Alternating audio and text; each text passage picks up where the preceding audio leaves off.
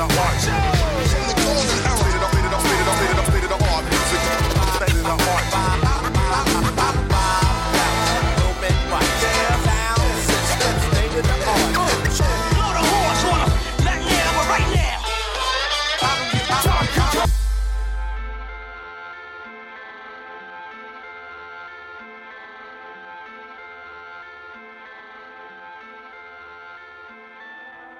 Welcome to the Nose Boxing Podcast, where we always get our predictions right, as long as I make them. you did as well. Wait, wait, Got wait, wait, wait, wait, wait, wait. Stop. Waiting. Stop. Go on then. Um. Got it. So you want a prediction right? Sorry. no, no, la- ladies and gentlemen, uh, look, look, let me just apolo- let me just apologize for for Andy. Like, um, you guys won't know this, but behind the scenes, there's been a lot of contention. Andy's been a very angry man this weekend. It's why we postponed the podcast until today. We've needed him to calm down. He was very, very angry. He got That- sectioned. It, we we were concerned. So Hate none of, being right. n- none of us wanted to come to none of us wanted to come here and record actually to be honest with you we're nervous now so i don't know if it's the itunes feedback i don't know what it is but something's unleashed the angry man in Xabi Alonso, the bearded monster here. He's unleashed today. So I will be playing the role of reason peacekeeper because it's about to get hot. So sit back, get some Horlicks, get your cup of soup. I mean, get your ramen. Off. It's about to go in. Please don't tell me that's your precursor to any lovemaking. You had the Terry sex chat this week. That's like Tinder tips from last week. Well, just not in the next hour, guys. Come on. Sit back, get your Horlicks. It's about to go in. Okay, so logical place to start. Luke Campbell. He's going to get hammered by Linares. Is he fighting Linares next, by the way? He's in line to fight Linares if they fight. Like Linares may go off and do a unification. I just hope that handsome little bastard doesn't do a unification. I hope he just goes and fucking fills Luke Campbell in horrifically. Because that Darleys Perez fight was a shambles. Uh, ah, whatever. I saw Linares stand next to him. I was like, really? It would be beautiful. A beautiful battering. So, sweet Caroline. Can I apologise on behalf of the pod for you tweeting that video? Andy tweeted a video of him and mates. Hey, we had some loyal listeners liking that video. They loved it. Get to fuck. Ah, no, no, thank you. Unbelievable stuff. Right. But what I suppose- love the most is, like, we saw where you were, right? And it was almost as if you were just watching the thing on your fucking iPad. Well, I did the tell you I wasn't in the same postcode as the. I was closer to Mars than I was the ring. You, know, you were like the rest of the 40 quid ticket monkeys. Like, why do you even bother doing that? it was Just, forty-five quid. we're just there for the experience, mate. We're just there for the bands. For I, the I don't have an issue with it. I, have got to be Mate, honest. it was brilliant. Nah, I'm you- not making any apologies. That was amazing. As long as you accept you're not going to get a good view of the fight, take your phone and stream it on it. Uh, stream Sky on your phone. That I get, but you're not. You know you're not going to. But you know that before you turn up. It doesn't. It's not news to you when you walk through the arena, is it? It's, No, and it was it was painfully apparent to me at the end that despite any view that I thought I may have had, it was it was really not sufficient in judging the uh, judging the fight and how it was going. Really, Didn't stop you sending those messages, so did it? didn't stop you sending a message saying that you had fucking AJ four rounds up. fucking right I did. Yeah. But I just actually I watched the um, round one yesterday, and it also helped me realise why where I'd gone wrong, which was in that first round. 45 AJ quid for a ticket. throwing these bombs that were missing Vlad as he was dodging out the way of them, and, and the crowd were going, "Come on!" And I course thought, they were. "Ah, You ah, were yeah, giving, wait a I could you- hear me at the you- back." you- you- so you had the crowd four rounds up, basically. yeah, yeah. Okay, so right, where do we start? I suppose. Um, Where do we start? Let's just say Let's just jump in. It was brilliant. Like we cannot say anything other than for any shit we may have given it. I don't think we particularly did. I will retract 100% of any criticism I've given it before. Just to say it was a brilliant, brilliant fight. Both men come out with it.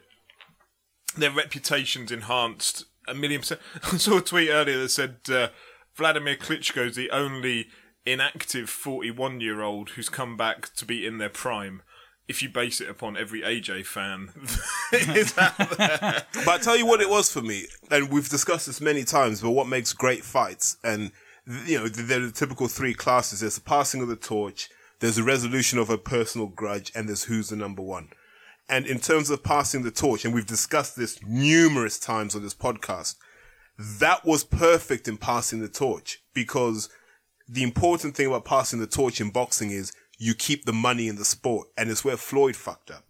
Floyd was supposed to lose because when Floyd left with his unbeaten record, he took hundreds of millions of dollars with him, which is why people are struggling now. Had he lost to a Garcia or a Thurman, that torch would have been passed, but with it comes the money.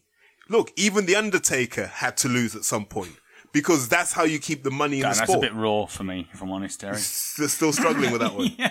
Well, that, that taker ended up in Suplex City. Oh God.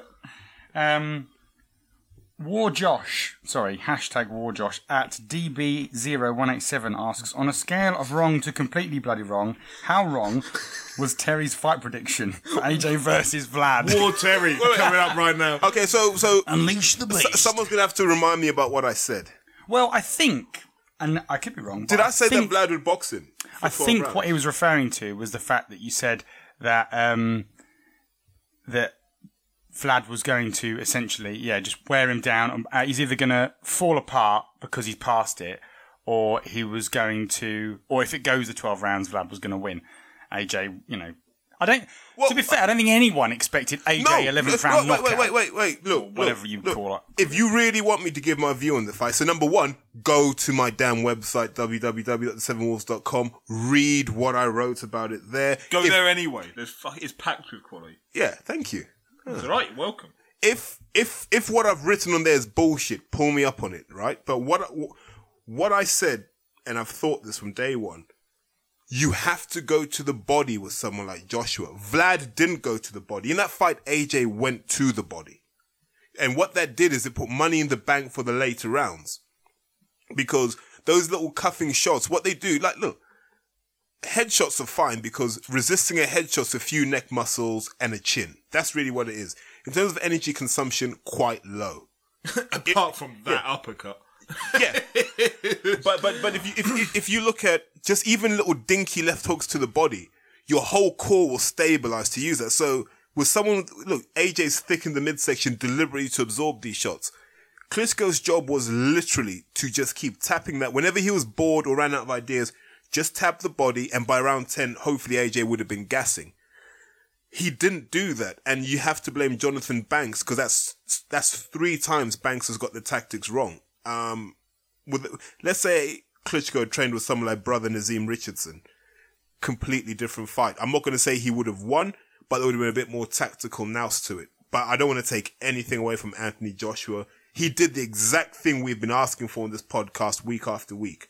Show us a champion's heart and will, and he did that.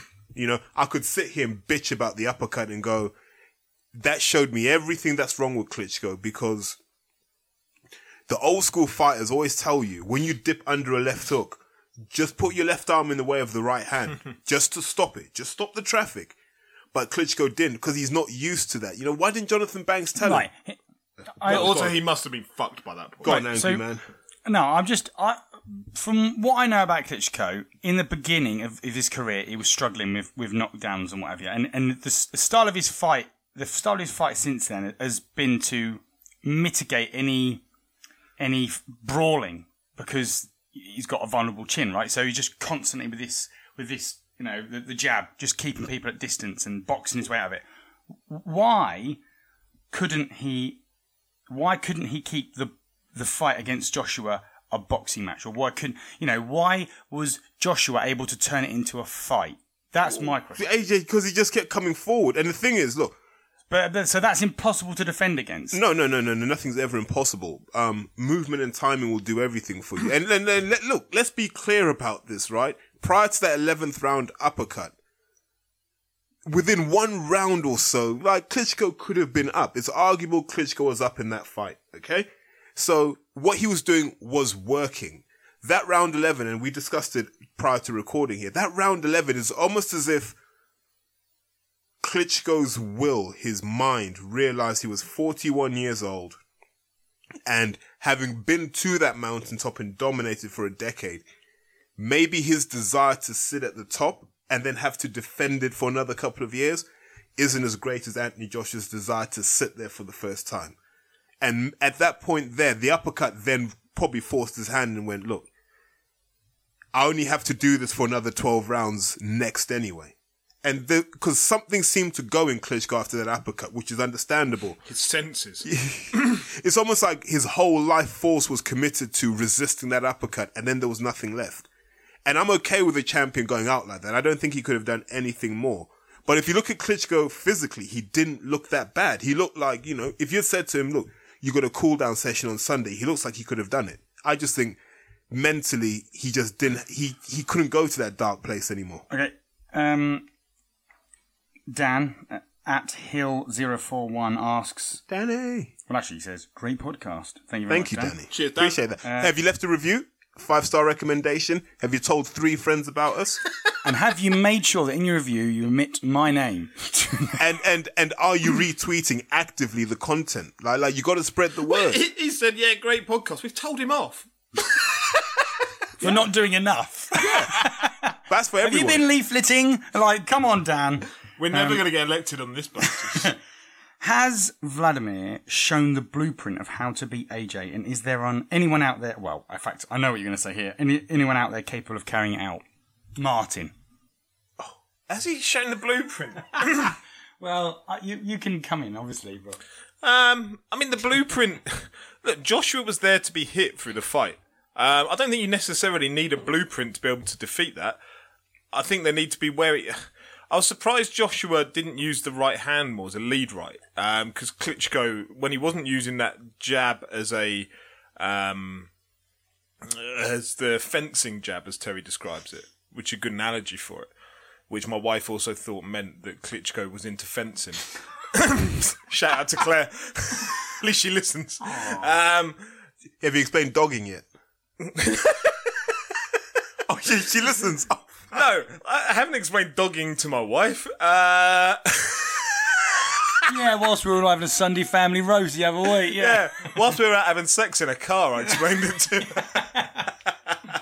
um, yeah, I was, I was surprised that Joshua didn't use that lead right more. But anyway, go back to the question. Um, is there a blueprint to it?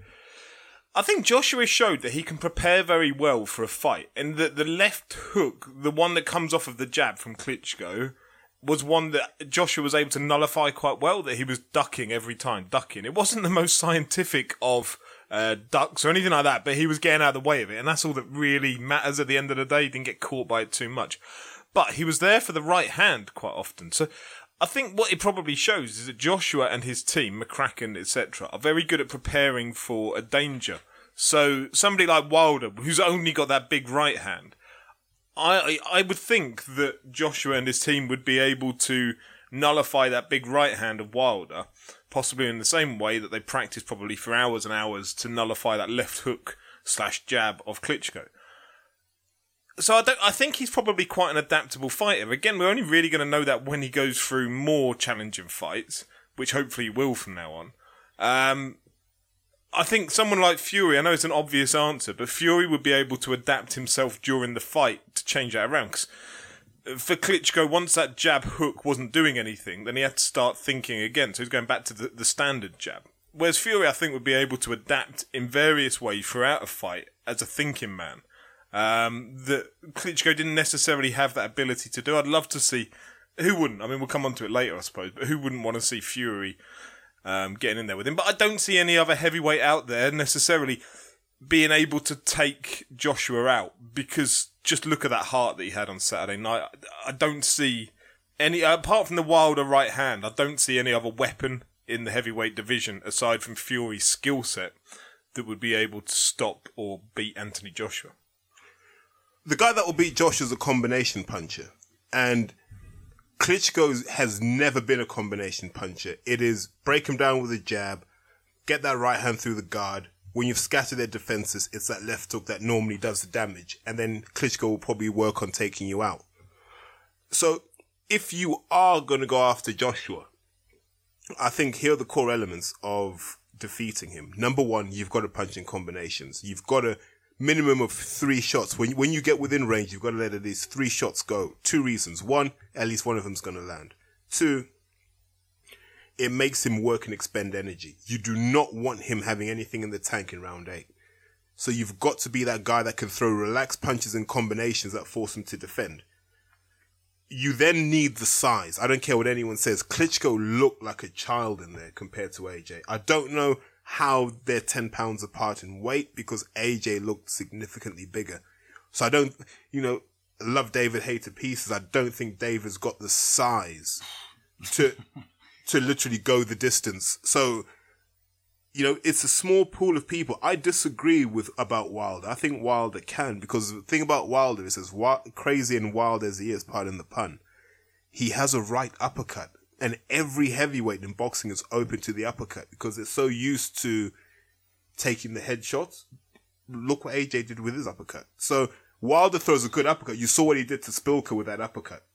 So, you know, was that a more deadly uppercut than AJ's on Klitschko? Maybe, don't know, but. Wilder has that in his locker.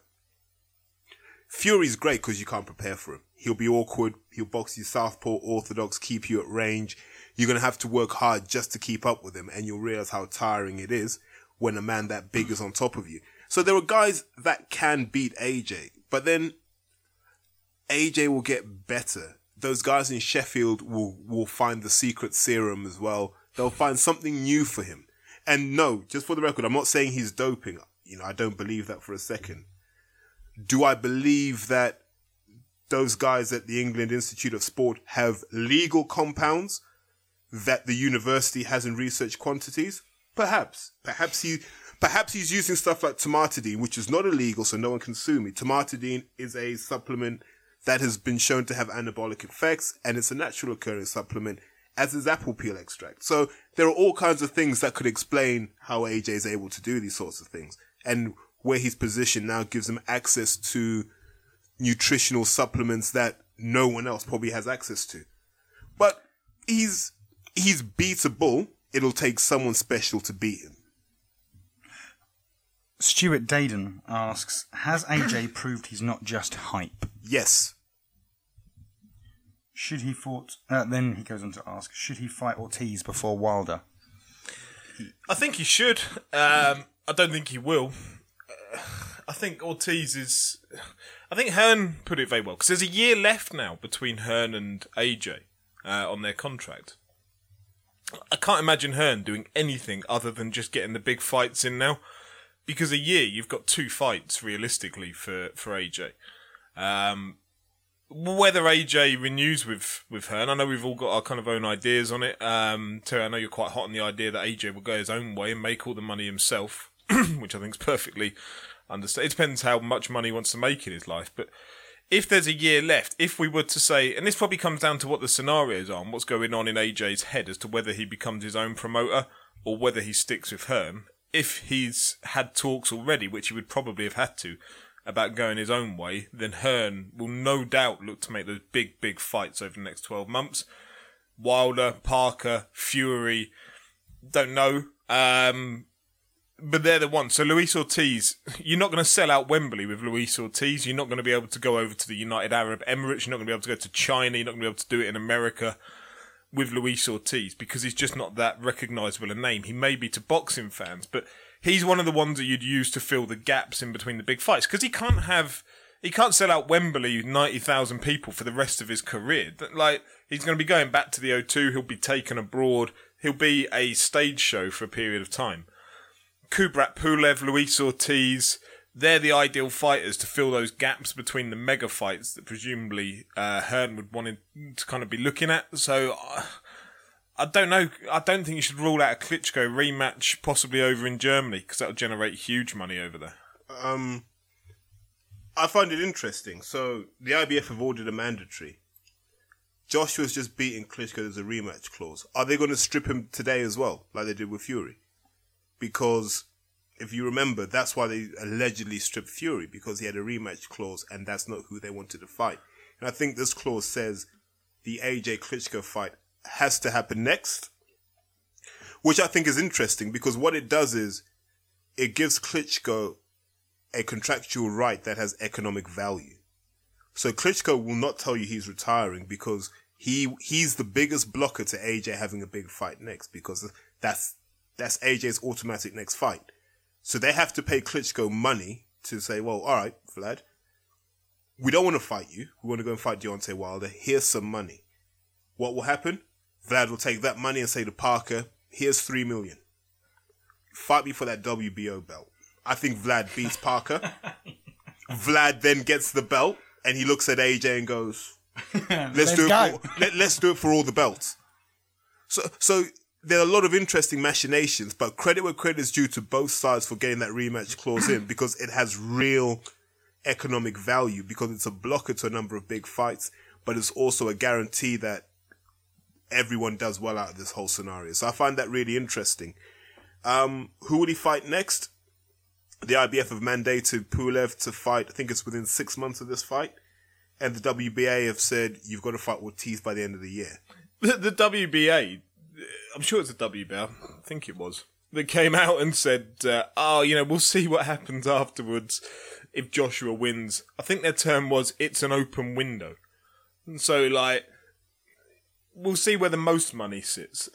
Yeah, basically what it should have said. It was like, we're not gonna, eh, we're not gonna restrict where he can go with it because the WBA will want the biggest fights for it. So they basically said, look, we've got a fight lined up, but we'll see. But my sense is he may have to vacate one of those belts this year, unless unless they want to, you know, give. I mean, I don't know how much Pulev has made in step aside money because he's been mandatory for a while, and AJ hasn't fought a mandatory. But can we just say, like, how much this makes you appreciate how hard Klitschko worked all those 10 years when he was at the top? He never dropped a belt. He held those belts and fulfilled every mandatory fight that he had for each of them, which meant we had some shit fights, like Alex Leapai springs out straight away. But he still took those fights and he went through the motions of every single mandatory defense that we had. And now, two days after Joshua's fight, we're already talking, and whether that's because of rematch clauses, etc., etc., but we went through the whole Fury thing of belts being stripped, vacated. Now we're going through it with Joshua two days on, talking about which belt he's going to drop because he's got Pulev, who's not going to be a glamour fight. He's got Ortiz, isn't really a glamour fight. It just makes you appreciate how much Vladimir Klitschko did for those belts. I want to go off completely off piece here. Andy's Andy's tensing up as I say this.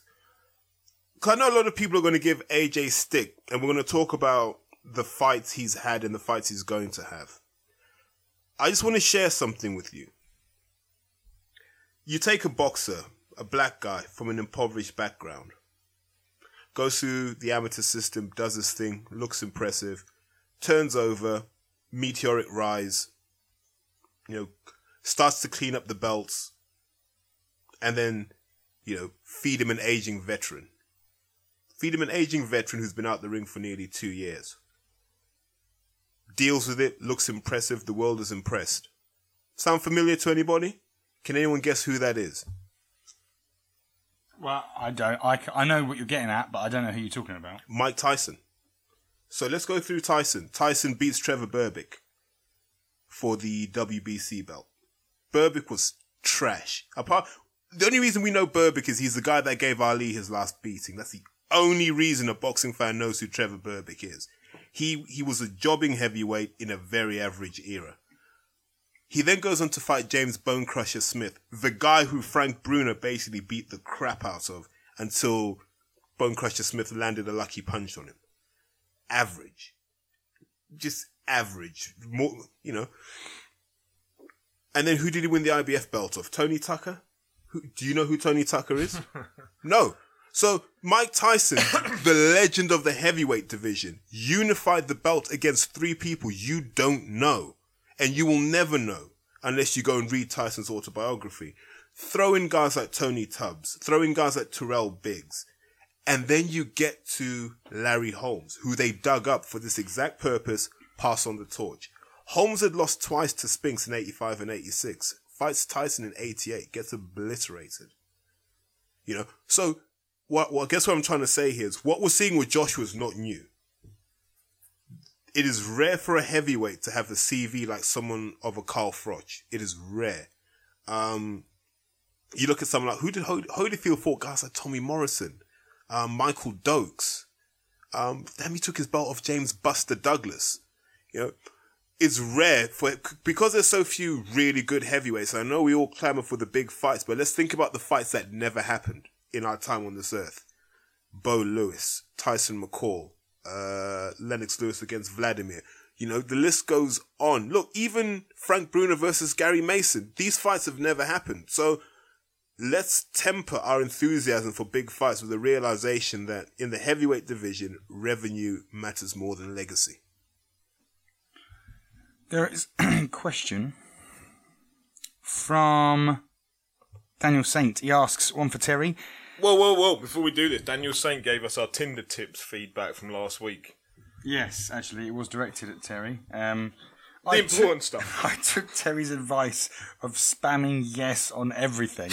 Everything, I- the thing is, everything. if if you were predisposed to that behaviour, I'm struggling to figure out why you haven't sort of realised you can do that yourself. But the term, not everyone, everything. what a disgusting human. Daniel Saint. Had a rather successful, in quotes, date, end quotes, on Friday. I wonder what it means. It means Terry's tips worked.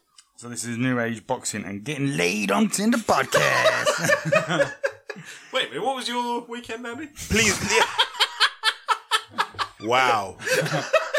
Were you guys together? Was it one of those like group Tinder and you were like swiping Yeah. collectively? Wait, did you and Daniel meet up? yeah, One we of did your actually. Yeah, regrets? Daniel.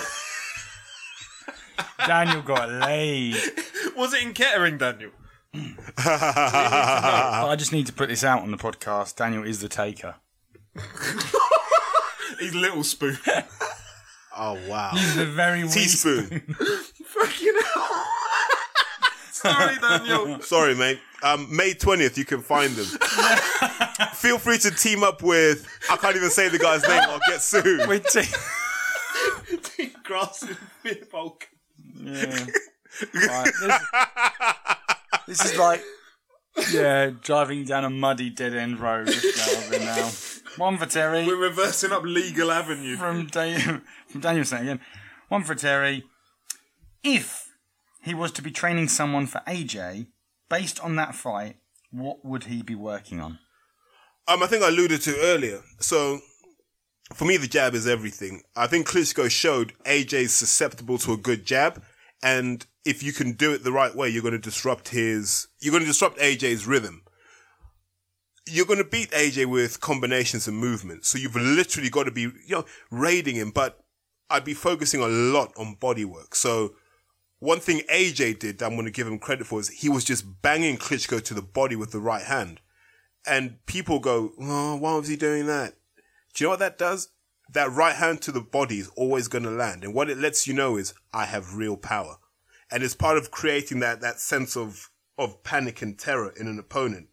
Because if you're doing that round after round and it still is painful, what Klitschko realizes is you're not getting tired. So it's combinations, it's working the body, it's being dynamic. So making sure that you can dip and pivot. You know I mean, just, the key thing is just keep making AJ miss because one of the things people don't realize when AJ is at his best, he has a tempo of 112 effective moves a minute.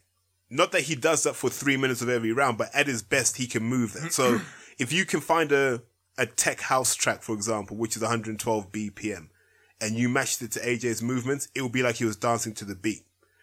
So you need someone who can operate round after round at about 120 effective moves per minute, which is a hell of a lot. You're looking at like 300 effective moves per round.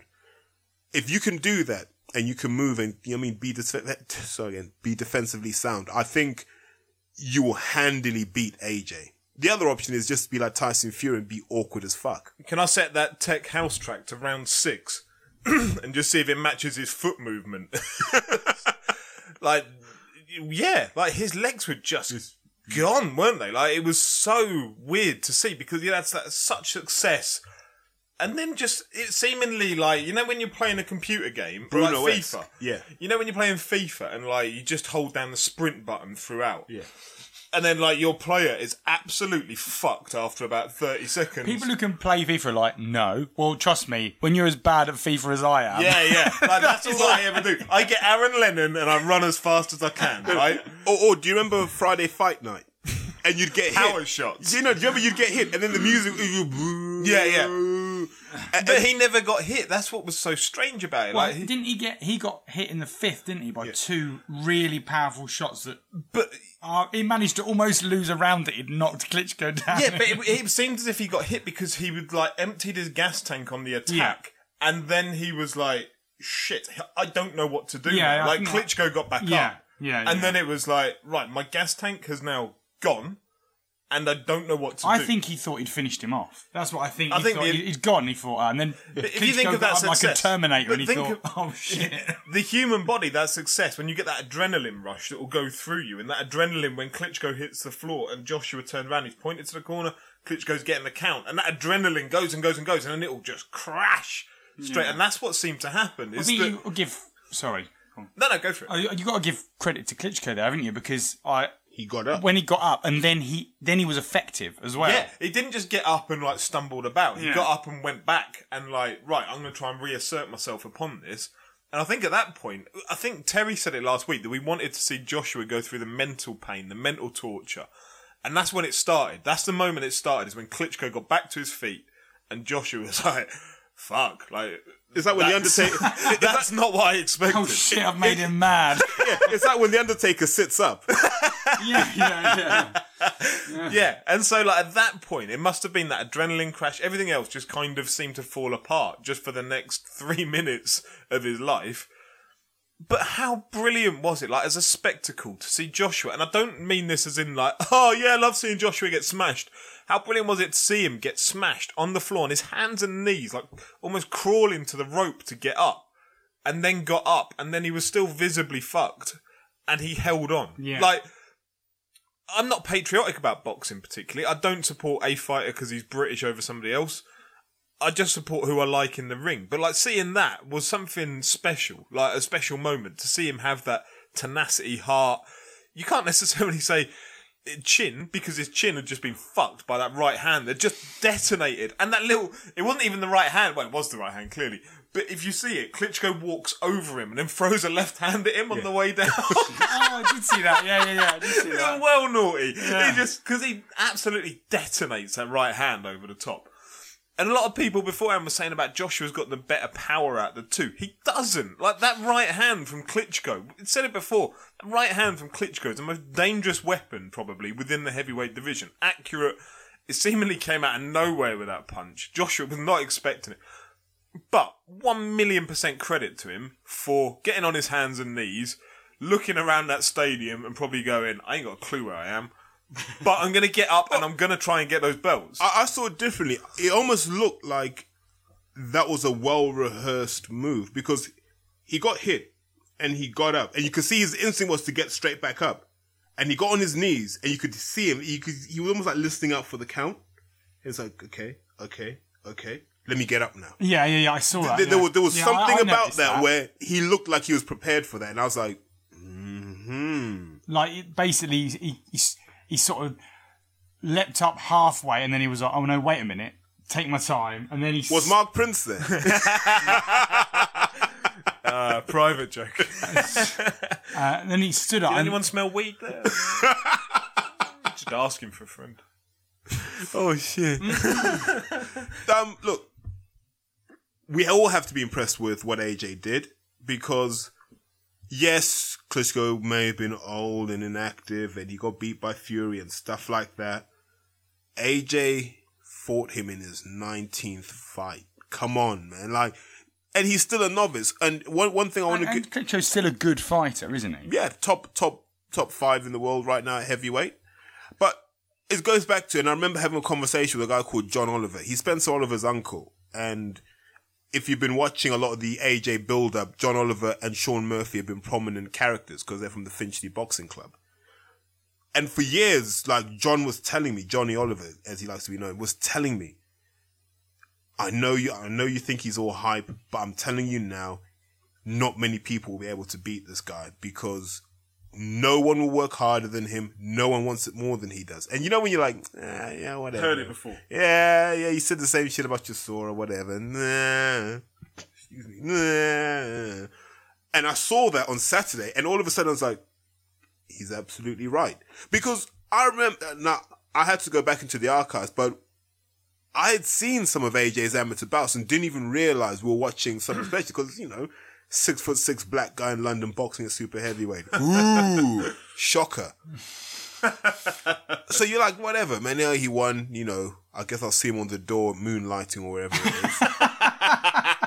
and then when someone told me, yeah, that was Anthony Joshua, you're like, oh. And congratulations to the guy. I'm a, I'm a fan. I'm nailing myself. I'm saying I'm an AJ fan because I want to watch him fight because they're going to be AJ fights. My question is this. How long can he hold himself together physically? Because you look at the shape he's in, 250 pounds of muscle. He could wrestle in the Royal Rumble and not look out of place right now.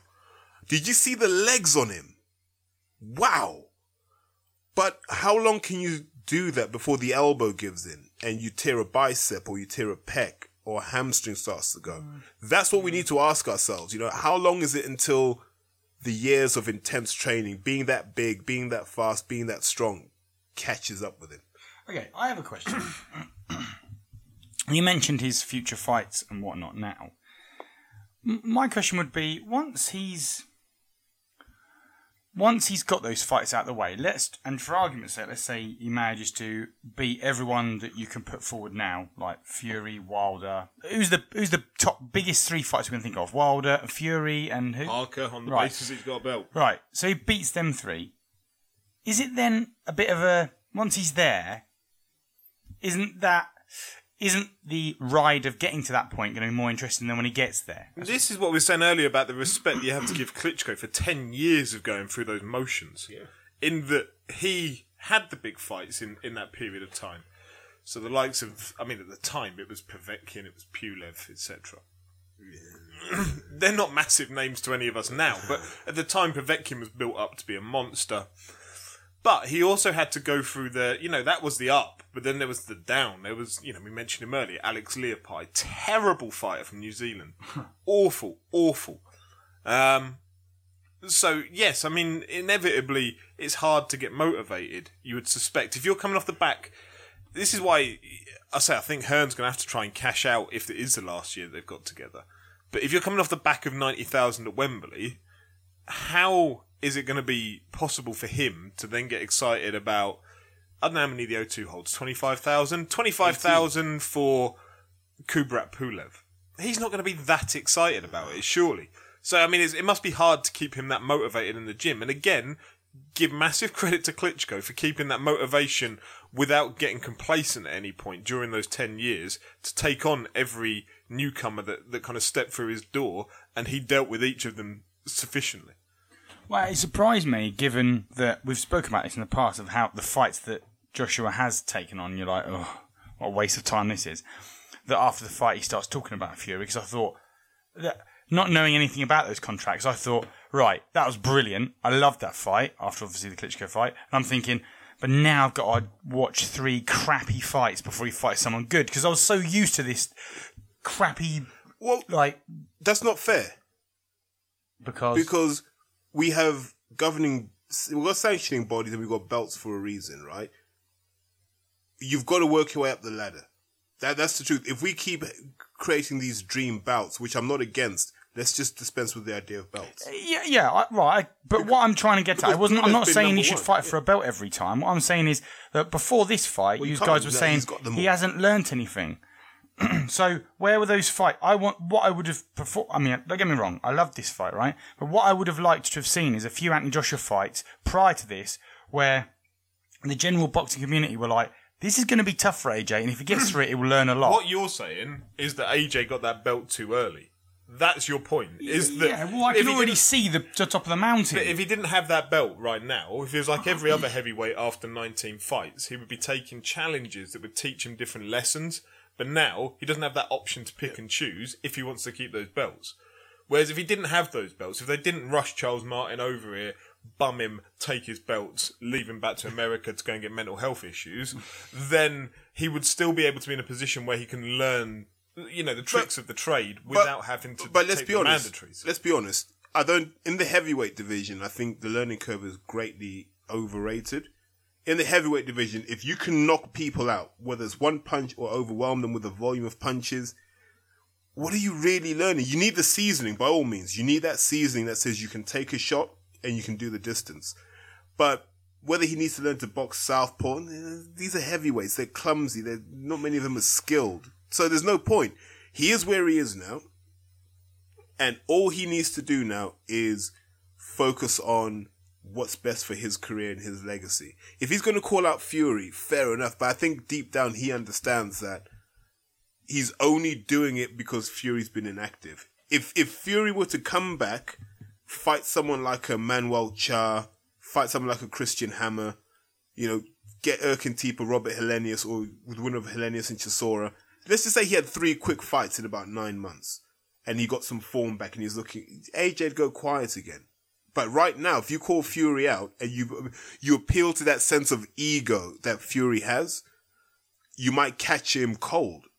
That's what you're hoping for. You don't want Fury who's been living the life for a couple of years and is hungry again. You don't want that because just like AJ will, he'll go to he'll go to hell and back because fighting means a lot to him. Success means a lot to him. And he's carrying that hurt of, but I beat Klitschko. And they dragged me through the mud. They're not doing that for him.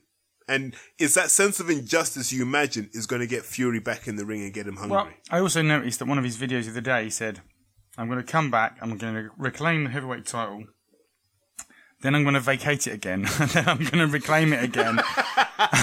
and it was like he was having to set himself this mental challenge of reaching that, that peak. Because I felt like, just to go back to that analogy I was setting, that's the same thing that undid undid Fury. I think that when he won against uh, Klitschko, he thought, that's it, I've got nothing left to prove. And so therefore his motivation fell out. Whereas he seems to have found another motivation for himself, which is prove everyone wrong again. I, I think if he's looking for validation from mainstream media, we'll be fighting forever. But, um, yeah, I, I, I tell you what, I saw him on the pads. There's a little clip of him on the pads in my band. How how sharp did he look for a 25 stone man? Jeez. He he's probably the sixth best heavyweight right now. Anthony at Albion Ant asks, did AJ's great knockout overshadow how vulnerable he looked at stages? Nope. I think dangerous David Haye would have looked at that and gone, I'd have finished him. I imagine Bellew would have been like, if I can throw a left hook, if I land my left hook on his chin, he'll he'll be. I mean, I can deal with it. I can finish that. But I think Bellew also said on the radio, I think he was just like, Nah, I don't want any part of AJ. You know, I, that's a fight I don't need. I'll pick on someone my own size. I think people um, are acknowledging how vulnerable AJ looked, and I think that's only going to make him more money in the future. Because who, if he was completely bulletproof as a heavyweight, it would almost start to become boring. But who didn't enjoy, as I said earlier, that You said about, spectacle? about Khan actually. That, you Yeah. found him exciting because he could just drop at any minute. Yeah, well. like we've seen him take now a handful of decent punches in his career. The Dillian Whyte left hook, which left him on wobbly legs, and if White was a better finisher and his shoulder was in place and he wasn't a bit tubby, he could have gone in for the kill. Vladimir Klitschko, that right hand detonating over the top. There's also a common theme here that fighters seem to be wary of going in for the kill when AJ looks hurt. Which, granted, we've only seen it twice, but Whyte couldn't get in and do it. Klitschko almost stepped off when he had the opportunity to do it.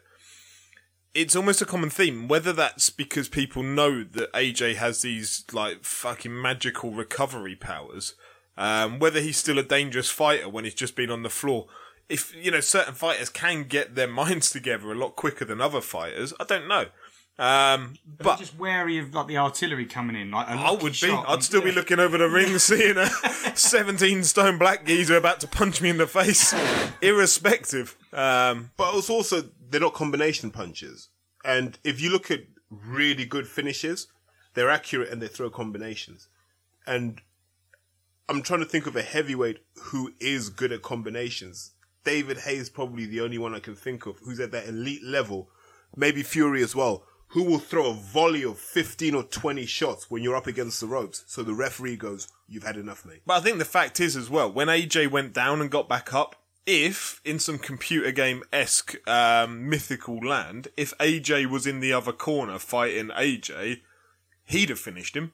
Agreed. AJ would have been able to finish a man as hurt as AJ was. I don't believe for a second that he would have let him off the hook the way that Klitschko did. I believe he'd have been able to step in and do it. That said, we'd also seen from AJ that he wasn't able to finish Klitschko off when he was clearly quite hurt. But he he tried. He went in and tried to do it, and that's where Klitschko didn't try. As you say, he doesn't necessarily have that instinct, those skill sets to be able to go in and throw the combinations. But AJ did manage to do it, you know, in the eleventh round, and that'll forever go down in history. It's strange because if you remember old Vlad, the Freddie Roach trained Vlad, who used to just come out all guns blazing like Joshua does now, just I'm smashing people to pieces, and that's why he was always considered more entertaining than his brother. And then he got the I don't know which one it was. Was it the Corrie Sanders one or the Lamon Brewster one where he just got he got put down and it was like I'm going to Emanuel Steward. And Emanuel Steward has not is he's not notorious for creating vicious body punches. And someone will say Gerald McClellan, someone will say Mike McCallum, but I think they came to Steward relatively late with their boxing identities established. Guys like Tommy Hearns weren't killers, but they were also vulnerable, so they boxed like that. And I think Klitschko's got a bit of that where he boxes like he understands his vulnerabilities. And I found it strange that as he's heading towards the home stretch, he must have felt like he was ahead because he was still bouncing on his feet and physically he looked good. Let's be clear about this. But at no point did he cover up. Do you notice that? Like when he got when the pressure was on, his whole defensive structure went to pieces. to panic? Yeah, he he didn't have that thing where like Eubank used to say, touch your fingers on your forehead and cover up. That's all he would have had to do. Cover up, slide back, slide to the side, Yeah. get your air back. He looked like a ranked novice when he was under pressure. And I think AJ would have prepared that way. He would have said, look, at some point it's going to come on top. And at that point I need to cover up, circle off, get my air back, work again. Yeah. But I mean, how exciting as well. Let's give AJ again the credit that he deserves for this. How exciting is it to see a fighter switch their modes of attack between rounds?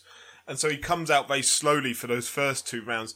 And he almost builds that momentum up. And then he just comes out like bang. I love that. Out of the blocks, Yeah, like yeah. out of the blocks, he comes out and must have like shocked Klitschko. Oh yeah. It, it ruins the rhythm. a couple of rounds where he did exactly that, and it shocked. Well, from my perspective, it shocked me. I was like, I weren't ready for it. It was like I wasn't ready for it. Neck jolting G-force as he goes bang Yeah, into this. but like Klitschko settled into that rhythm by that point. Four or five rounds of like nothing too fast, nothing too quick, and then boom. just Joshua decides this is when I'm going for it. And it's almost like you know when you watch the Tour de France for like two minutes because that's all anyone ever watches the Tour de France for. but you you'll see that whole cycle, the the pack of riders together in the peloton or whatever it's called. Yeah, yeah. And then one of them will just go like, right, I've had enough of this, Bang. and like bang goes for it. That's almost like the Joshua approach to how he he came into those rounds. It's like we both matched each other like for like. Now I'm going to have my go at going out in front, and if you can keep up with me, then fair play. Yeah. And that's what Klitschko didn't have. He didn't have that, that gear. That, Yes. That gear you could slip into to say, you're vulnerable at this point. I'm now gonna, I'm not gonna give you what I just gave you. I want to move up a level now. Right. So you're like, shit. So if we say that that's let's go going forward. Um, imagine that that's AJ's tactic. Maybe he um, this is what he does in twelve round fights. He just goes at certain points in the fight, just goes bang, and then he's which fighters in the world can cope with that? Wilder. What- what- Because? Wilder's got the foot speed. You, you're not, you're not gonna bolt at Wilder. Wilder's an ex, what is he, ex basketball player? He, when it comes to, when it comes to feet balance and whatnot, you've got to give Wilder credit. Wilder can move. People can say his punches are wild and they're crazy. Point taken.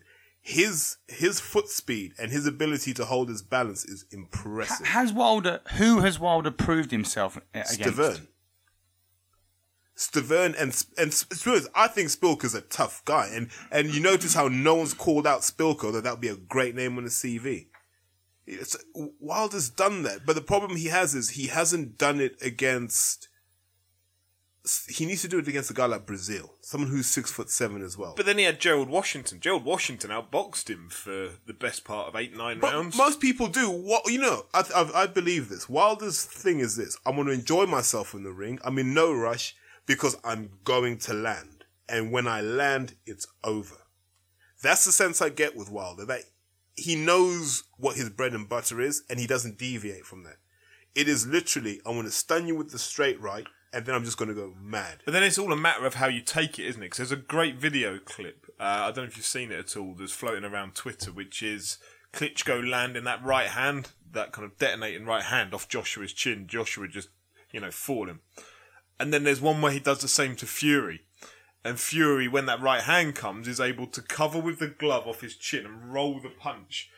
And so he doesn't take the full effect of Oh, the I s- haven't seen that. I need to exactly see that. Exactly the same punch of the two, but Fury is able to anticipate it, roll it, cover some of it, Oh, and shakes his head at him straight after. Just stands back up, shakes his head, and then they carry on. I love. I, d- I don't remember which punch it was. It might have been the same punch, but I remember specifically Fury getting absolutely tanked by one of his punches, and his eyes turn to dinner plates. He shakes his head, and then he cracks on, and it was brilliant. Just It may well watching be the same one, Yeah, but it I say well- if you look at when Terry's talking about, uh, you know, Wilder has that ability, but Fury, he has that ability to read the punch slightly better than Joshua, which comes from the years of experience and not than how many fights has Joshua had in his career? foundation, Forty-five. but, but it's, it's your boxing foundation. So, so Fury, Fury will do it like a, almost like an old school cross-handed block. If you look at a guy like Archie Moore, more modernly, someone like a Tim Witherspoon, where really like they turn away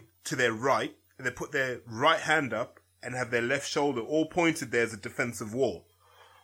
Which not many, not many heavyweights do now, and I don't really want to bang my own drum, but having you know spent a few hours speaking to Lennox Lewis, it's something we actually we, we were discussing it how no one uses the old school defensive techniques.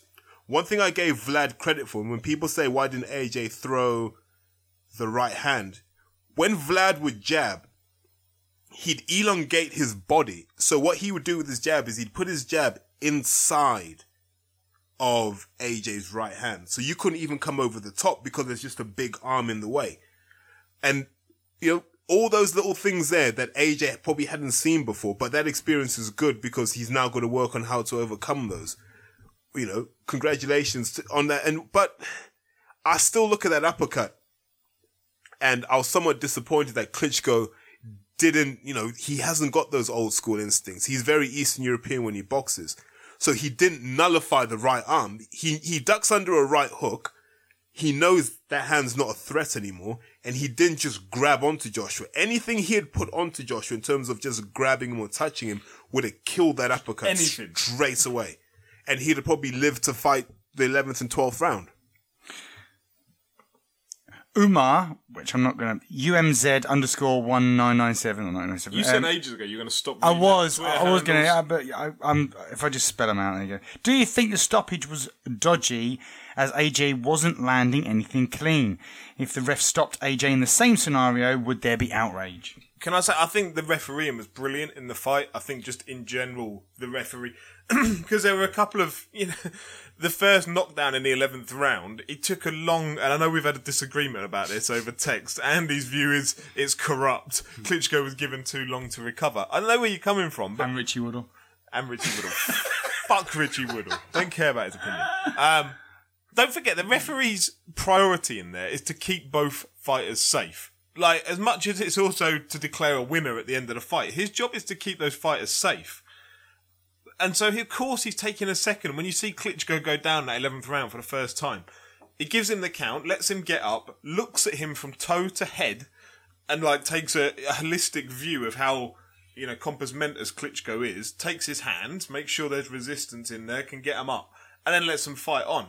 He did brilliantly. I thought that referee. But There was- also, didn't he? What what I like as well. You complained that it was long, but AJ came too soon, didn't And he? so he pushed and it back. Yeah, the referee was like, no, no, no, no, stop, and that's Yeah, but- another three seconds. Uh, did it happen twice? I mean, uh, to be fair, what I haven't done is looked back and seen how long the ref gave Joshua when he went down. That's true, I haven't looked Or, at that. or What, in when the he's- first knockdown in the fifth for, for Klitschko. So I don't know if it was like repeat behaviour and he didn't give it to AJ. So, But yeah, yeah, I don't, I don't know. all he was doing was keeping Klitschko safe, and so like that stoppage, you could argue, and rightly so, that there weren't any clean punches going in, and there weren't really. But Klitschko was not defending himself. yeah, I thought his arms were flailing yeah, about. a and this is what we were saying earlier. He was an amateur. He didn't know what to do at that point. Yeah, and like as much as no clean punches were landing in that flurry, there's an argument perhaps Joshua might have shot his load again and like been troubled 30 seconds on. But you couldn't take that chance because Klitschko's gone down twice at that point in the same round. And probably lost the fight at that point. Yeah, he's a hurt man right there. Um, and so, like, I thought the refereeing was superb. The the breaks of the clinches when required, I thought it was just very, very good. Unlike the judging that had AJ up by two rounds, was it on It was one of them? embarrassing. Question on question on judging. Right, here's a few questions I have. One, when AJ knocked Klitschko down, AJ was then all over the shop for the rest of the round. Could you, as a judge, give that to Klitschko that No. round? No, you could give it as a 10-9, so not a 10-8. If you feel like Klitschko's done enough in the attacking sense to build back one of those two points that he's lost from the knockdown, you couldn't. No, no, you're not giving that to Klitschko. No. Right. Uh, and also, if you if uh, Klitschko would have survived that eleventh round, even the two knockdowns, what would you have scored it then? Is 10-7. just te- just as easy Yeah, as 10 10-7. Right. Okay. And in what scenario would you ever give a 10-6, or can you not? Three knockdowns, but by then I'm, I assume the fight would probably have been stopped. I can't ever remember seeing a 10-6. Someone tell us if they've seen one. Okay. There, there must have been. How many times did Martinez go down in the in that Cotto fight in that first round? Uh, as many as that Tinder date for Daniel Saint on.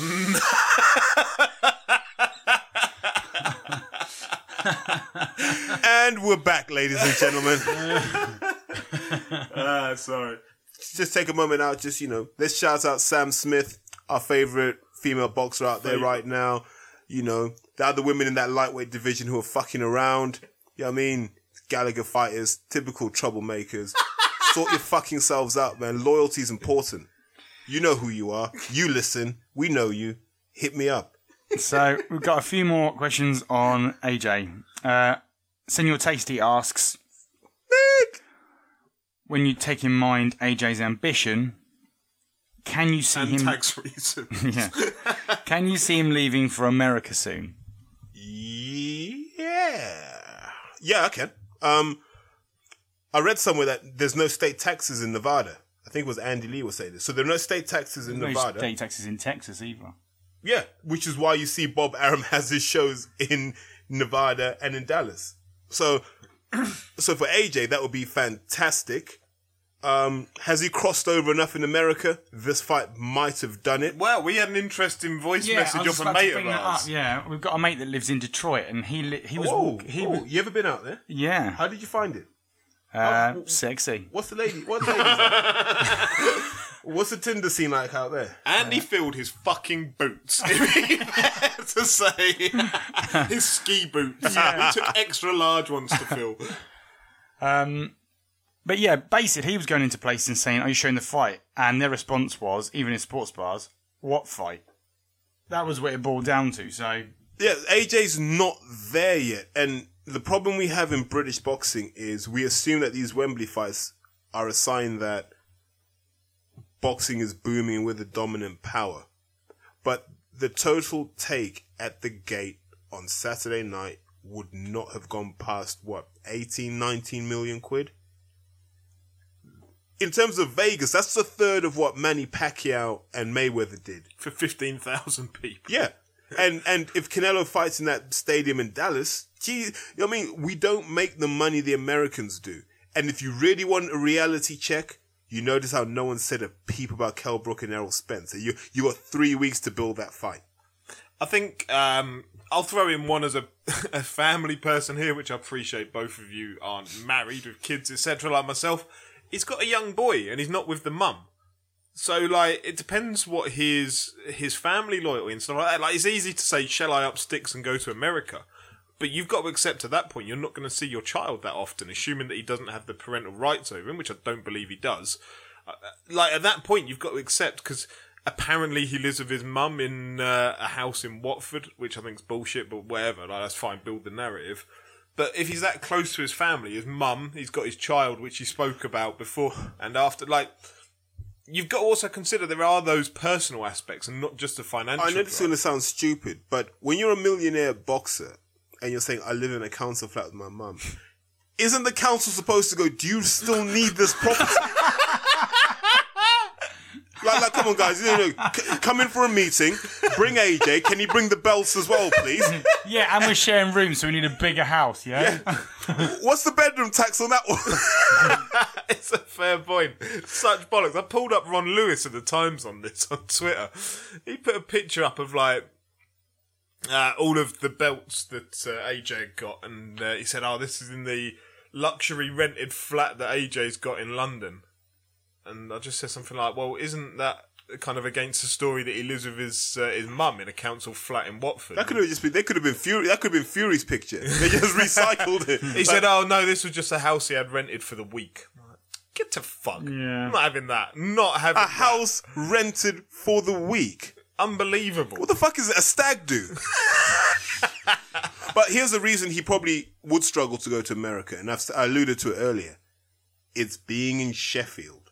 There is something happening in there, which I'm not saying is nefarious or illegal or dodgy, but there is something. first. No, no, I know, but there's something. There, there's something that's happening between English sport and the University of Sheffield. I don't know if it's about testing new compounds and stuff on the athlete. I don't know. But there's something that I feel if you took AJ out of Sheffield, you get a completely different AJ. Bill at Bill G91 asks, "Who would you make your favourite against Joshua?" Fury. Fury. There I'll throw Bill. Wilder in there. I wouldn't even throw David Haye in there. David Haye against Joshua. Yeah. Right. Uh, why? Um, power.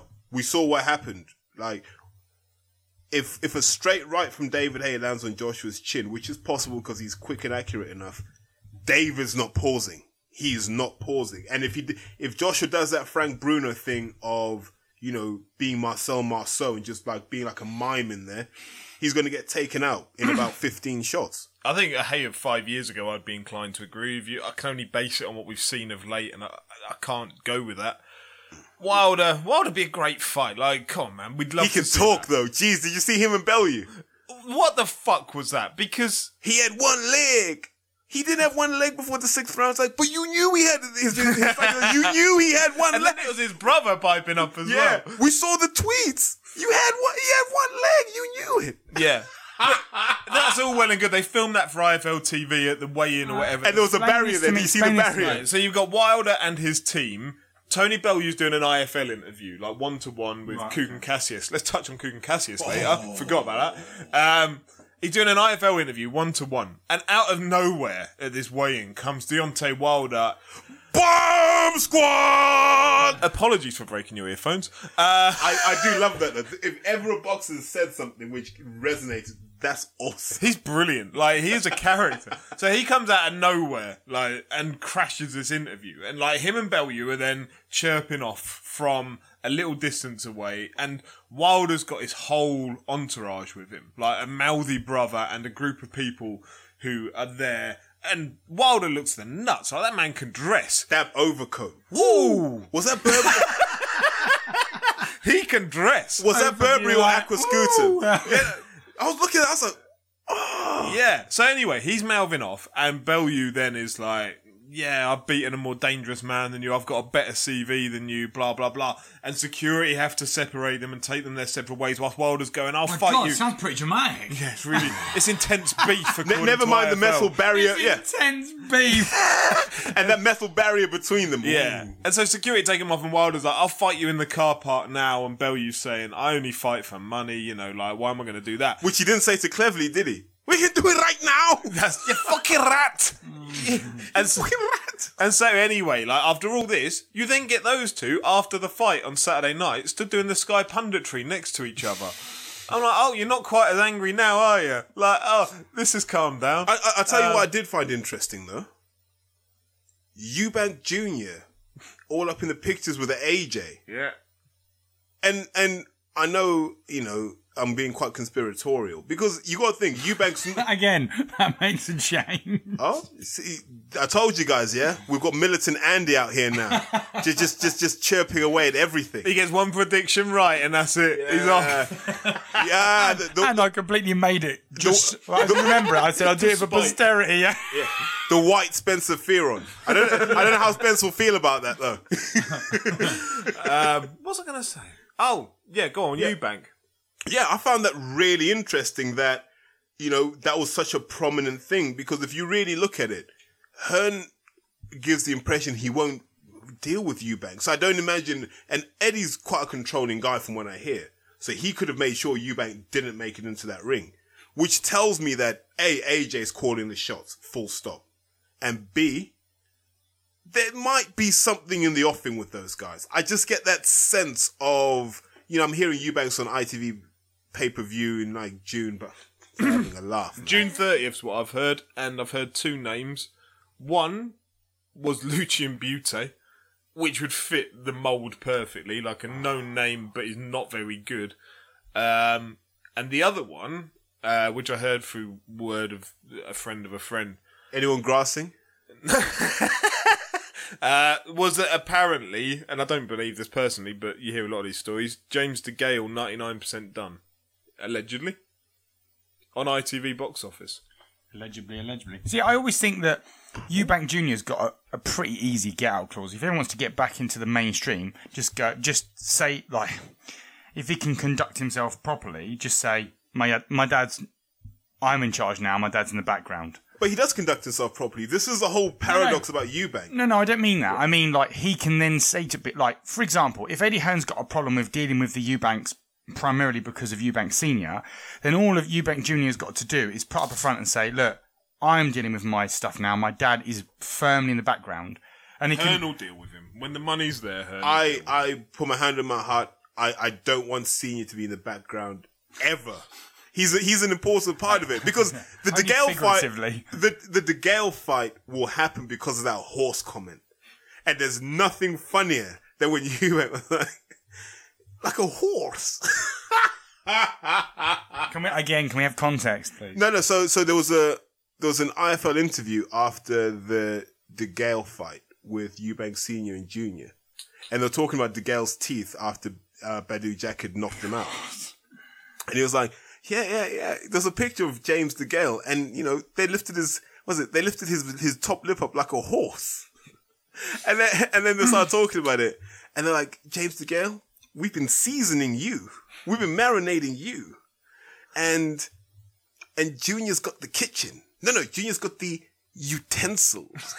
and he was like, ut- "Isn't that such a great word?" And, uh, you're, and at that point, you're like, "I don't care how difficult Eubank Senior is to deal with. He's box office. Always has been. Always will be." Are you sure that Eubank Jr. wasn't up on the uh, the ring calling out Joshua? Catch weight. Yeah, yeah. Because Once I've isn't done that, you. he Isn't that went the- after Bellew. No, no, no. But isn't that the stupid shit Fowler was saying? What a bellend he is. You know, I just repeated something Anthony Fowler said. Yeah. Fuck, shoot me. sorry.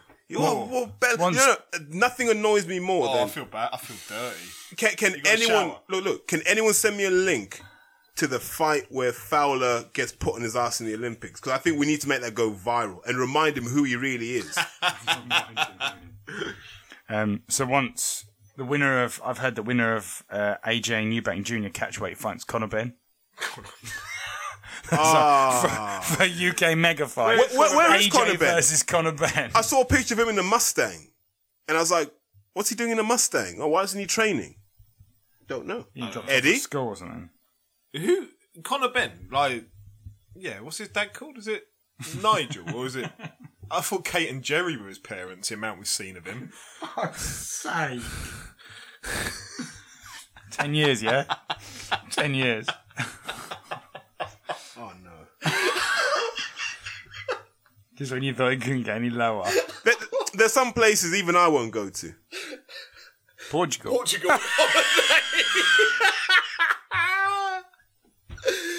oh no. Okay, composure. James Sunderland asks, uh, "Does last? I, I, to some extent, he is touching on territory we've already been to. So, Um, shout out to James for obviously getting his Thank you very much. James. thunder stolen, but uh, Sorry. um, does the other night touch on all of the vulnerabilities and expose AJ for some of them? Um, or does it prove the doubt was wrong and proves that he is the real deal? I can't my mind up. I honestly feel like if Vlad throws everything in at him in round seven, it's over. Now we have briefly touched on this. I think there's an interesting wording of it actually. Um, does last night confirm all of the vulnerabilities of AJ? We don't know. We've still not seen him take a shot to the liver. Like, I know body punching isn't necessarily a high priority within the heavyweight division where they seem to go headhunting quite a lot. But how sturdy is that body of, of Joshua? We don't really know that yet, so there's still the questions to be asked about that. Um, yeah, so does it uh, confirm all of the vulnerabilities? Yeah, I think the vulnerability isn't necessarily the chin because, I, aside from what we were saying earlier about Fury, but he rolled that punch. Any other boxer walking into that punch like Joshua did is going to get floored. Fury would get floored if he walked into it like Joshua did. The question mark is around the defence, not necessarily the chin. And I think that's probably where Rob McCracken is going to head back to Sheffield and work a lot, is just tightening that defence, not being um, fooled into some of the defensive moves that he makes. And I think that's probably the vulnerability that we've learnt out of it. It's not the chin because anyone could get knocked down, anyone could get knocked out with that level of velocity coming off the right hand. It's how do you stop yourself? How do you do what Tyson Fury did, which is to um, become a little bit more fluid around your movement? And that's probably where they're going to go back and try and install something else. You need to retweet that video. We uh, we I've briefly seen it and it is it is brilliant. To watch the comparison between AJ and Yes, Fury. box S pose. That's the guy who tweeted that. It's brilliant. Um, I think it's difficult to maintain, as a fan, to maintain some sort of um, grey area understanding of of someone's like of, of, of a boxer's strengths and weaknesses because Cash. up to that point, up to that point, you've got everyone telling you that Vlad's, I don't know, uh, either Vlad's past it or he's too powerful for Joshua. And then when Jo- Joshua does win, it's, in my eyes, all it's done is, sorry to go back to the fight night um, analogy again, but if you're taking on, you've taken on a load of bums and then you've got your first championship fight and you've got to fill up your credibility bar, it doesn't go all the way up to 100 the first the first championship bout you have. It gives you, you know, credibility points. Yeah, and I feel like AJ has answered some questions. He's answered, can he, I mean, can he do 12 rounds? Well, on, on the assumption that he got to 11 and he's still able to put in that 11th round, you'd assume that he can get to 12. He hasn't proved that he can box for 12 rounds because he got outboxed, if you like. But I feel like there's, like, similar to what you've just said there, he has answered some of the questions, but but naturally, then there are more questions to be asked. AJ could. I was having this argument with somebody before the fight who was a fucking AJ. He might as well have shoved his penis up AJ before the fight. It was embarrassing. Was he sat next? Is he sat next to you now? Um, He wouldn't have been able to walk into that ring, I tell you. but I was saying there are question marks about Anthony Joshua. I said because he was basically like AJ's brilliant. AJ, I said how can you say that? And he was like, well, he's won the title in his 16th fight and he's defended it twice and he's got 18 fights. He's got 18 knockouts. I'm like that's against shit. he so- fought Charles Martin, right? Yeah, so this is my point. And then he's going, well, how do you know? Matters. Then he says, how do you know Charles Martin's shit? I'm like, at this point, you're a knob, and I can't be bothered to deal with you. But what the point I was trying to make to him is, look, Audley Harrison went to 19 and 0, and so that's exactly the same stage that Andy Joshua's at now. Now, up to fucking 18 and 0, you could make the point that Audley Harrison had fought a comparable level of opposition. And could you say that Audley Harrison in his 16th fight would have beaten Charles Martin? Yeah, probably.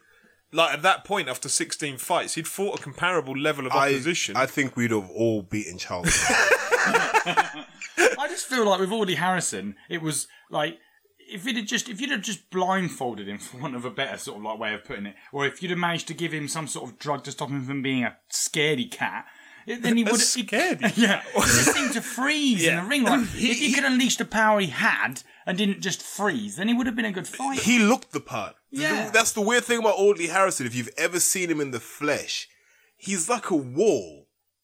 And you look at him and you go, you would be a heavyweight champion. And he was always in shape. He never came in slop. He didn't cut corners.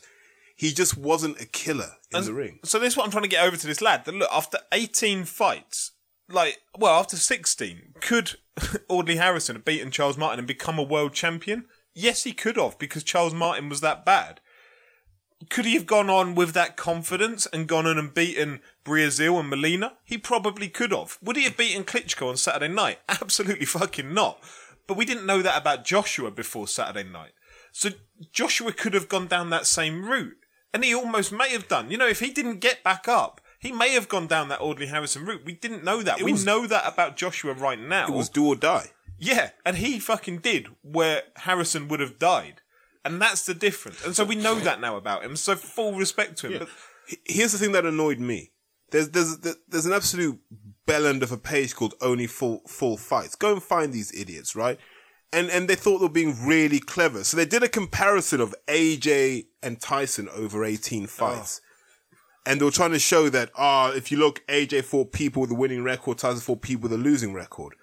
Without realizing Tyson fought 18 times in a year. And, you know, AJ has been stretched out over three years. And then you go, well, actually, okay, fine.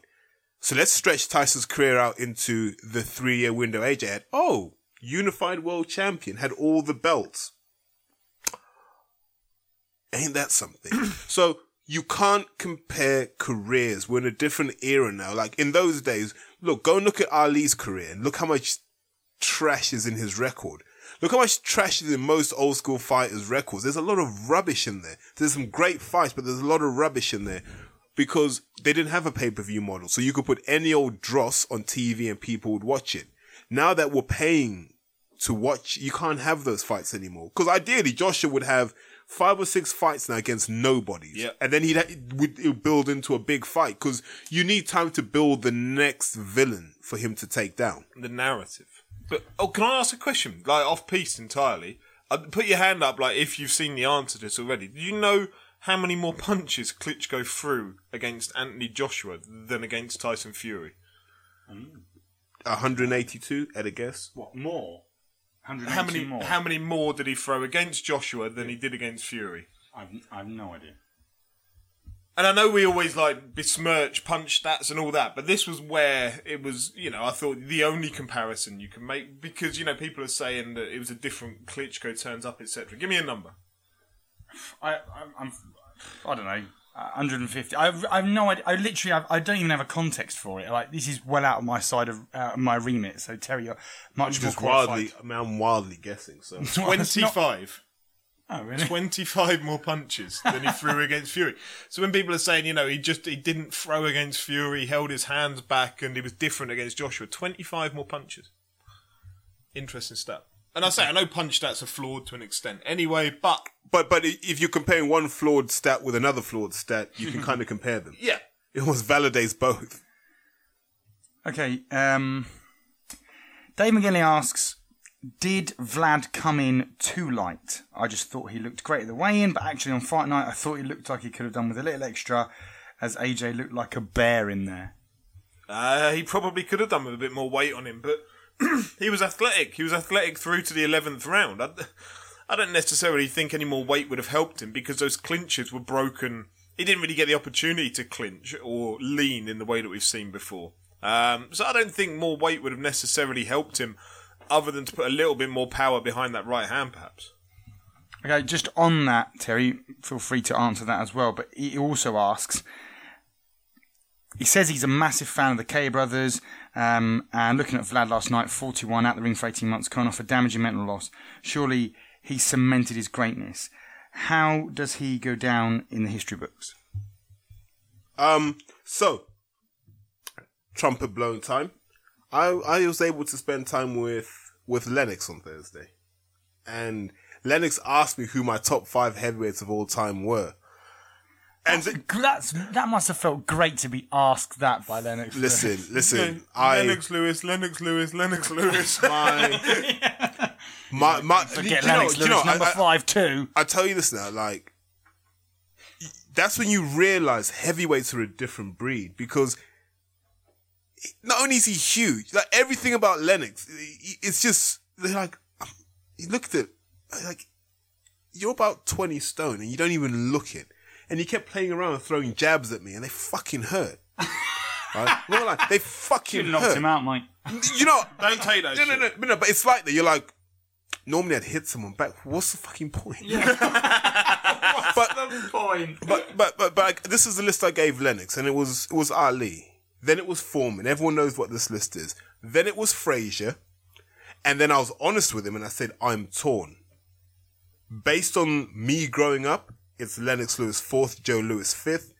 Based on what you know, what history has schooled me to say, I meant to say Lewis, uh, Joe Louis fourth, Lennox Lewis fifth. And I said, well, actually, my instincts tell me you did more, Because you just punched me in it. pretty much. but but but he was. I'm not bothered about fourth and fifth. One and number one. So so he was happy with that, and then he goes, "Who's after that?" And I said, "Then you got Larry Holmes at six. Um, and then you go to seventh, and I'm going to put Tyson in there or Holyfield. I'm torn. So those two spots go to Tyson and Holyfield, depending on whether you want Tyson's overall impact on the sport or Holyfield's basically just giant killing career, which is what his heavyweight career was. But Vlad doesn't come into this. Like Vlad might skirt into the top ten or on the fringes of. Just after bell Can. I ask why? He's not even better than his brother. He's not even the best boxer in his own family. No, the you- old Steve War No, thing.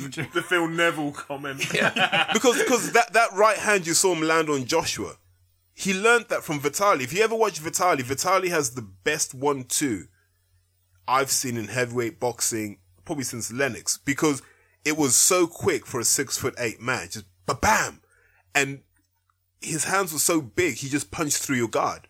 I mean, so you ended up sometimes just hurting yourself. Could Vitali have beaten AJ? smashed AJ to pieces, ripped him apart, probably thrown him over the top rope. Vitali was just a different animal Left to his him on brother the arch. because Vitali was bigger, better reach, but Vitali wasn't a defensive fighter. He was all out attack, so he would have just gone after Joshua, and Vitali had a decent enough chin. Um, did Lennox Lewis tell you his top five? No, he didn't. Ah. But but credit where credit's due, he he did rate Frank Bruno a lot higher than we do. Like, he said actually, Bruno was a pretty tough fight. I suppose when you've been punched by the man, it gives you that additional respect. Yeah, no, no. So that, that that was interesting. He said some interesting things about the Joshua fight, a lot of which actually came true. Because he said, "Look, Vladimir will put him down." He goes, "If Vladimir is anything like his brother, he will put him down." Because he, he he feels the same way we did. He goes, "Look, I like Anthony Joshua. I like how he's what he's doing for heavyweight boxing. Is putting money in the sport. Number one." But he said, "Look." We want to see him come off the canvas and win. We want to see him scared. We want to see him nervous. And we got to see all of that. So I think everyone's happy. Okay, David McGinley also asks, Fury is, a, in his opinion, a much more skilled boxer, etc. Uh, Based on how much weight he has to lose and the way he's lived in the last two years, can he ever be the same? the weight's coming off. Look at the videos he's putting up, the pictures he's putting up from Marbella. He's out training with Billy Joe Saunders, I think at the MTK gym, I would suspect. Um, that weight's coming down. Straight away. I don't know what he's weighing in at now, but he's certainly not the 26, Well, Steve 27. Bunce reckon he's already lost two stone. Like, you know, In a You week. in the face. Um, that's what he said. you know, if he had a shave, he loses another stone. If, he, if he had a full body wax, he'd be back to fighting weight. um, so Like a mixture between Fat Albert and Cousin It. I mean, they're out there doing the conditioning and the, you know, it's not Peter Fury out there with him. It's not Adam Booth out there with Saunders. They're out there getting fit. Both of them need it. Hopefully, they can spur each other on. Um, and Hopefully, two of them can fight at last. yeah, absolutely. So frustrating. Um, and I've forgotten what the question was. Was it? Um, well, he actually then goes on. It was about whether he can be the same. Getting that big surely will mean that he's lost some of the spark that he had one. Oh, no, why no. does What it? you lose? He's he's not he's not an athletic heavyweight, and, and I know what he's trying to he's trying to move it to oh, look at Ricky Hatton. But Ricky Hatton was a work rate intensity fighter. He had to be at a certain But level. also, Ricky Hatton had to get down to 140 pounds after he's been out on the piss for over long. Tyson Fury doesn't have to boil himself, doesn't have to, you know, really hit those scales. Yeah. He he never came in in great shape anyway. He's not, you know, the physical Adonis that we've seen of the others. All he's got to do is eat some contaminated boar and uh, get on the scales. Poor guy. Poor, poor, poor guy. yeah, yeah. Of all the boars you could eat, eh? Of all the boars you could eat. Yeah, but look, What's that farmer? that farmer's coming out going, oh yeah, no, I sold him contaminated boars. What? That's You your don't say that to people like the Furies. Yeah, sorry, mate. Yeah. I mean, yeah, if we take the story to be legit. Yeah, I suppose they went, your boars are very contaminated. And he went, yeah, you're right, actually. yeah, let, let- let me have it. I don't want the nice ones. I want the contaminated balls. and he was like, I want that oh. one with three legs. oh, I well, want one with five legs. That's a special one. I want that ball with shoulders. No, but look, look. The thing, the thing about Fury is Fury's about skill, tactics, reactions, and nous. He won't lose any of those. You know, he won't. Like Fu- Fury, if he fights at a pace where he could do that at 17 stone, he can do it at 21 stone. It, it doesn't bother him. It's just about for him. It's about mobility not speed, just mobility. As long as he can step back, step to the side, and work his jab, he's fine. But he's also a guy who'll stand in the trenches and swing with you, so he's not that bothered. I agree with what you said. I think he'd come back and be a top five, top six heavyweight tomorrow. Like, he doesn't need to get down to be that good. I think he's that good already. yeah, I, I'd struggle to see. Sure, surely the most most important thing would be health and age. If it was really going to struggle, if it was, anything was going to weigh him down, it would be severe degradation in one of those areas. But he hasn't had any. What hard fights has Fury really had? No? Hmm? Sat on his ass by Steve Cunningham, but other than that, it wasn't a hard fight. It wasn't a hard fight. He hasn't had. He hasn't been in any wars where you're like, that's taking years off your career. Yeah, it's one thing. I But want- AJ, you has. said that. Yeah, yeah. I was wanting to pick up on that. You said that that fight took eight years off of Vlad and AJ, didn't you? Yeah, it took it took years of Vlad and AJ because I, I think I think this about boxers, and I've learned this just from the boxers I've been around. You have a certain amount in that reservoir, and it's like that emergency reservoir you can call upon, and you want to delay having to call upon it for as long as possible. That's why boxers have careers of really easy fights before they get into the wars. So they'll have challenging fights against good boxers who are light fisted. But those guys, those Maidana fights, those, um, who else is horrible? Like a Pacquiao fight or Cotto fight. You don't want to have those too often because you, you deplete those reserves of willpower and character because your body's like, we've been there once before. Don't really want to do it again. You do that five times, your body will just give up on you and go, fuck this. We need to live another 20 years. So AJ's definitely lost something in that ring. I don't think he wants to go to that dark place anytime soon, and I think that'll be reflected in the matchmaking. But, you know, in the wider sense, it'll be interesting to see how his body holds up to those sorts of intense encounters. Brian Kentman asks how Kente! many how many PP vote sorry pay per view shows do you think that people tolerate with Matchroom and Box Nation shows coming thick and fast? Will we ever see over overexposure? Something I think definitely a running theme throughout our podcasts. But uh, what do you think? Let's also not ignore the fact that the, the price point for this one went up to twenty pounds. We used to fifteen pounds for it, or sixteen ninety five. Was it at one point fifteen ninety five? They've hiked it up now to twenty pounds for it. Like, so not only are we going to get more and more pay per views, they're going to start costing more. So it won't be that long until twenty pounds is a thing of the past, and it'll be twenty five pounds. America pay what fifty quid equivalent? Some of them. Yeah. I don't really, I don't pay that much attention to the American market, but I know that they're significantly more than ours. Hearn would love to be starting getting up towards that forty pound mark. Like that would, you know, make his day if he could do that. Are we getting overexposed to them? Um, yes and no. I think, uh, from what I understand, Sky have a limit to what they will allow to be put on. But that said, I'm sure they will change that limit should, um, you know, they start making more and more money out of it. So, Box Nation have yet to do one, so we can't really comment on it. It's uh, will they ever do one? And then you got ITV. Again, they've done one June thirtieth. I'd expect to be another one. We'll see. But so here's here's the thing: we've discussed pay per views many times. No fan will complain when you get an event like we did with Joshua Klitschko. Uh, the story made sense. The build up was enough to keep people interested. The production was off the charts. Yeah. And the fight was off the charts. No one's going to complain about paying 20 quid for that. Brooks Spence, in a lesser way, happy to pay for that because it resolves a question in a division. So I'm okay with And that. also, you've put Groves Chudinov on there, which is a wise move. so, so I'm, o- I'm okay with the Bramall Lane card. There isn't anyone Eddie Hearn can dig up in his stable who I'd want to pay to watch headline and pay per view main event after that. Nobody. And I think he's acutely aware of that.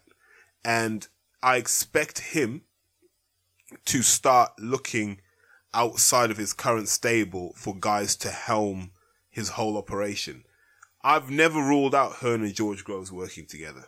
Like, I, I, for the right money, I think those two guys would work together. And Groves is a guy you can build pay per views around, as is James DeGale, but I don't think DeGale really wants to work with Hearn. Well, they're working together for this Bramall Lane card. You know, it's, it's a Sauerland fighter that they're fighting in Chudinov. There's no hmm. particular reason for Groves to be on there. Other than it fills the card and it gets people money. Yeah. So- you know, why is that not on a McGuigan show or whatever? It's Yeah. So so I think the whole the whole interesting thing about this is the fans will determine what's pay per view worthy because this is it's like Froch Groves. Froch Groves set a standard and we allowed it to fall.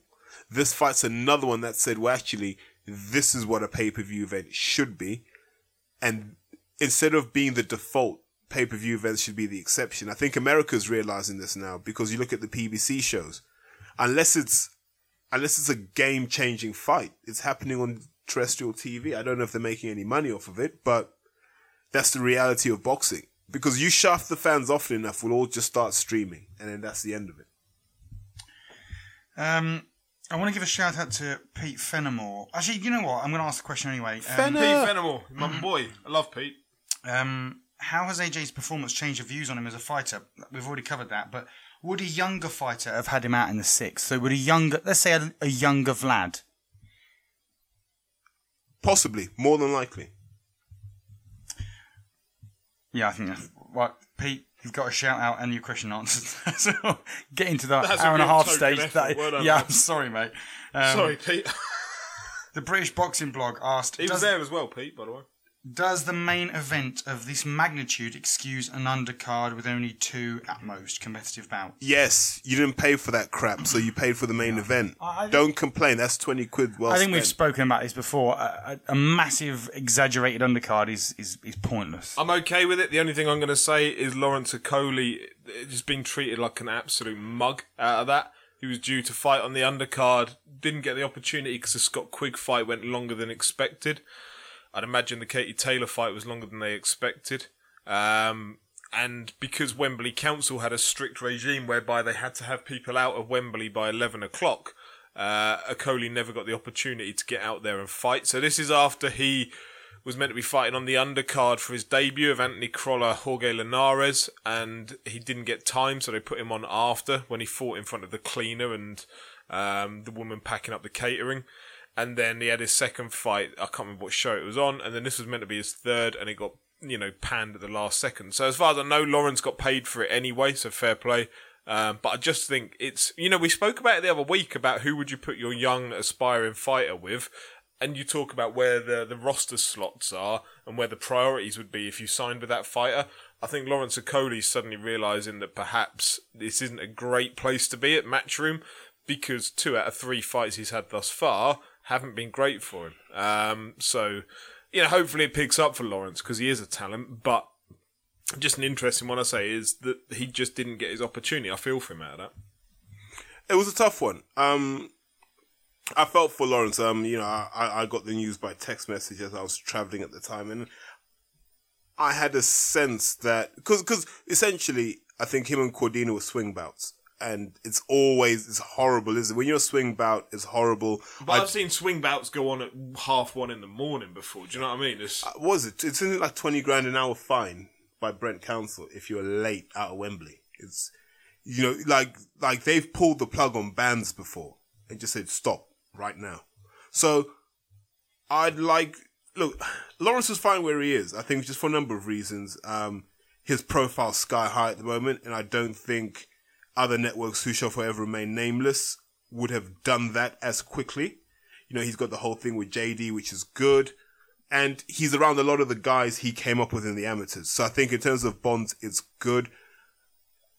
But is his sky? Is his profile sky high? I'm not convinced it is because they're missing these opportunities to put him on in front of a, a live audience. They're just going to stick him on next gen.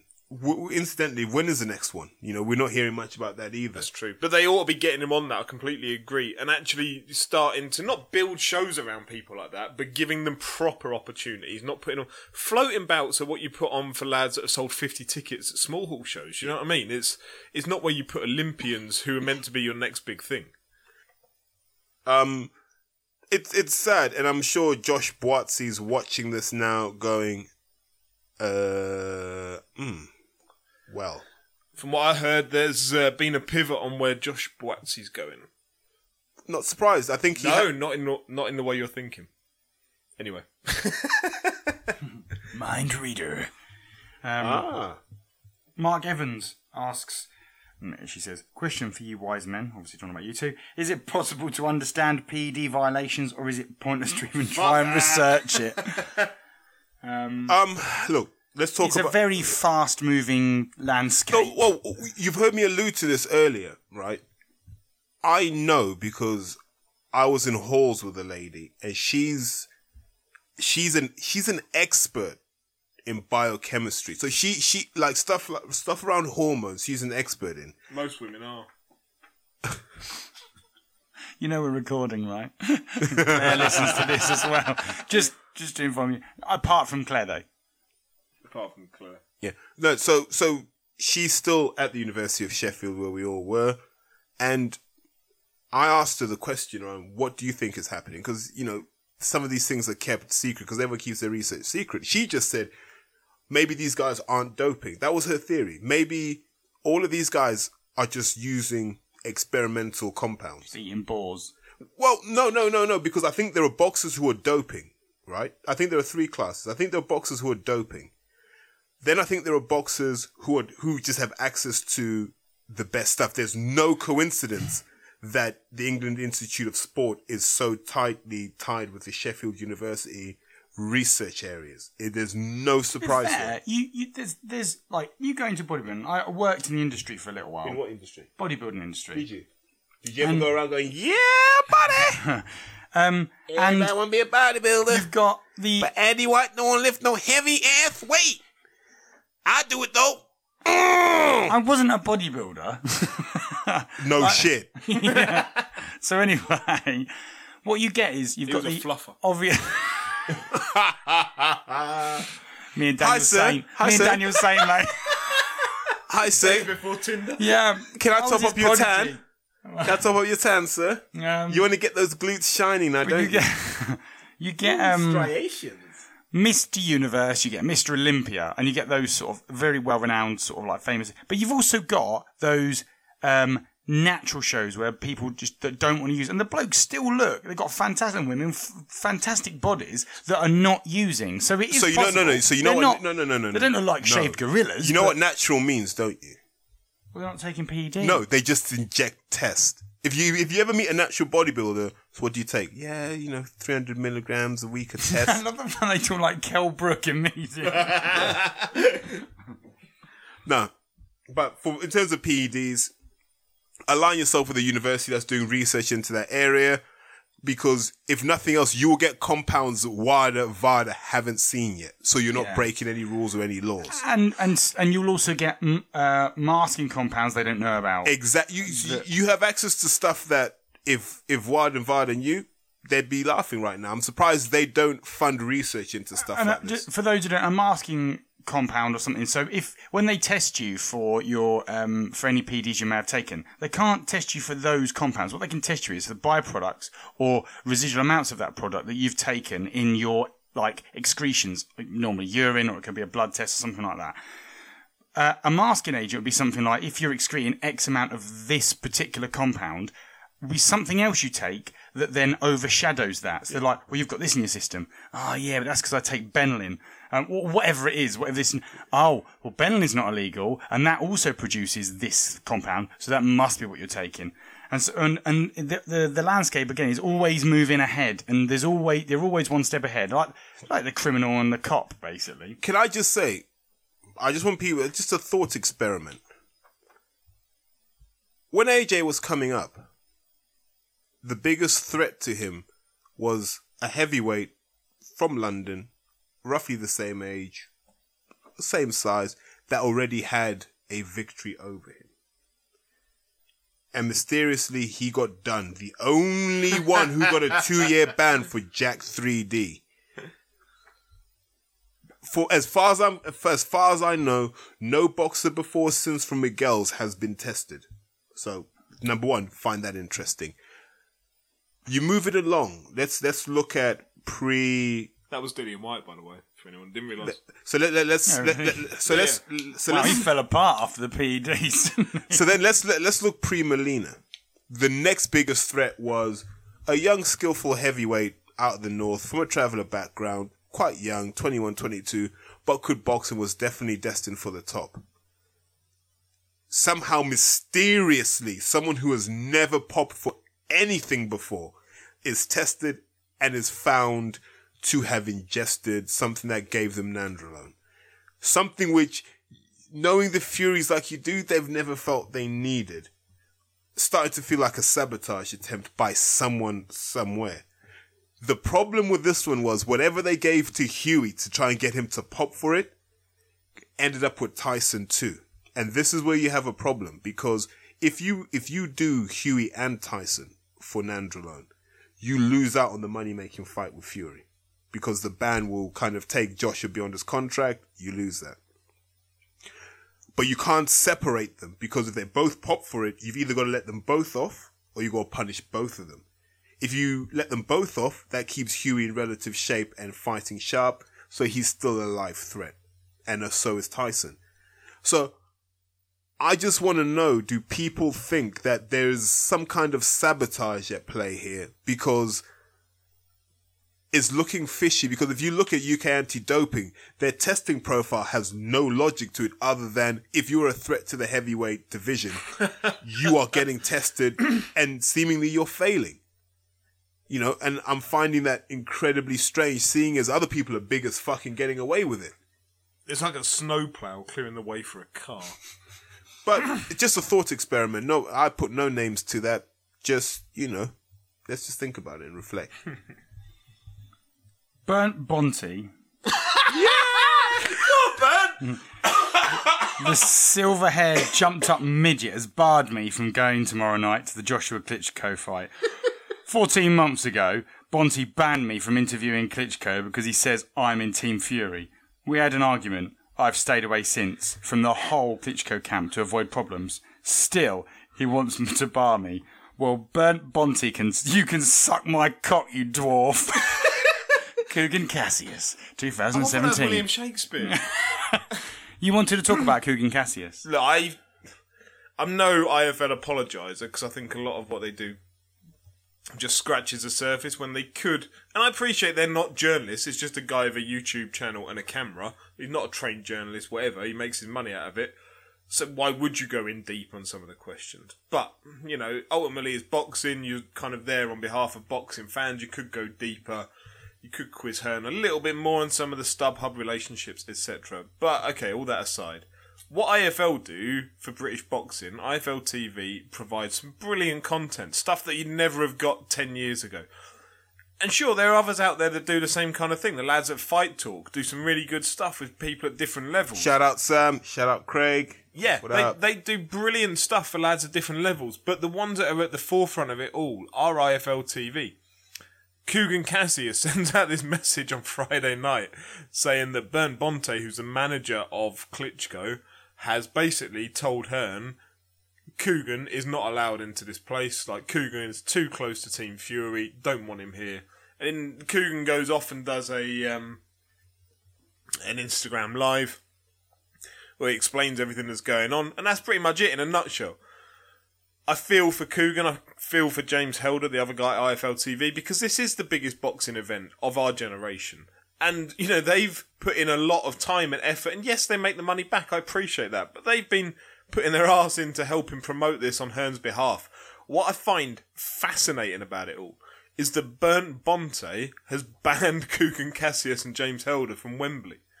Like Eddie Hearn bangs on about how they're the biggest promoters. Matchroom are the biggest promoters in the UK. They're the biggest promoters in Europe. They're possibly the biggest promoters in the world. And yet you've let Bernd Bonte come up and bully you into not letting your number one PR guy attend the attend the fight as a press member. Like you've let that happen. You whether or not he's gone into bat for him or not in those talks, whether he's tried to convince Bernd, I don't know. Maybe he has, maybe he hasn't. But the fact is that if he has, he's failed, and that shows who's the proper daddy out of that relationship. it does because it shows a matchroom as much as you know. This was a co-promotion. This wasn't a matchroom promotion. It was K2 and matchroom. Yes, it was in the UK, but look, it shows where Matchroom ultimately don't pull all the strings. They're not the powerhouse that they say they are. And it has to leave some questions. It has to leave some fucking hell. Terry showed me something on his phone. Uh, it has to leave some questions about do Matchroom are they as powerful as what they have said they are for the last however many years? Because their number one PR guy, make no mistake about it, Kugan Cassius doesn't work for Matchroom, but he is their number one PR guy and he wasn't allowed in the building. Like, that's embarrassing for Matchroom. So, but but I'll tell you what I would like to know. What was the conversation between Eddie and Kugan? Because if I'm Kugan, I'm like, Eddie, this is your show. You, what do you mean you can't get you? What you can't even just get me a ticket so I can walk in? No, he did say that he could get a ticket to walk in, but he said I don't want to. If I can't be there as press, and I don't want to go. And Eddie still couldn't do that. No, no. He, he said he had a ticket himself. He already had one. He could go, but he ended up watching it at Adam Booth's house instead. Apparently, that's that. For, there's there's something there where maybe you know so he had to get slapped down. I don't know because you imagine you're if if I'm Eddie Hearn and Bernd Bonte's like, look, this guy was Team Fury. They'd be like, yeah, he was.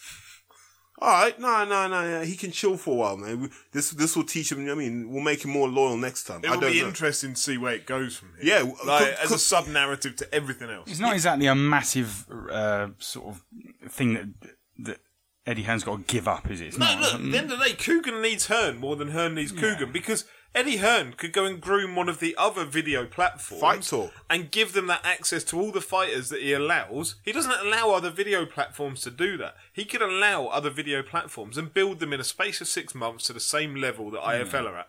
IFL, if they get banned by Hearn and Bonte, etc., they've got Frank Warren fighters, which, with no disrespect whatsoever, they're not going to do the number of views that an Eddie Hearn fighter and Anthony Joshua is going to do.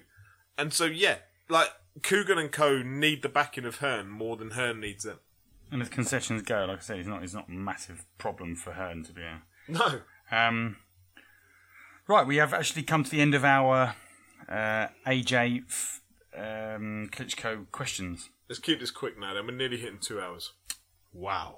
Shamir asks, "I'd like to know if Bellew is well regarded after Haye."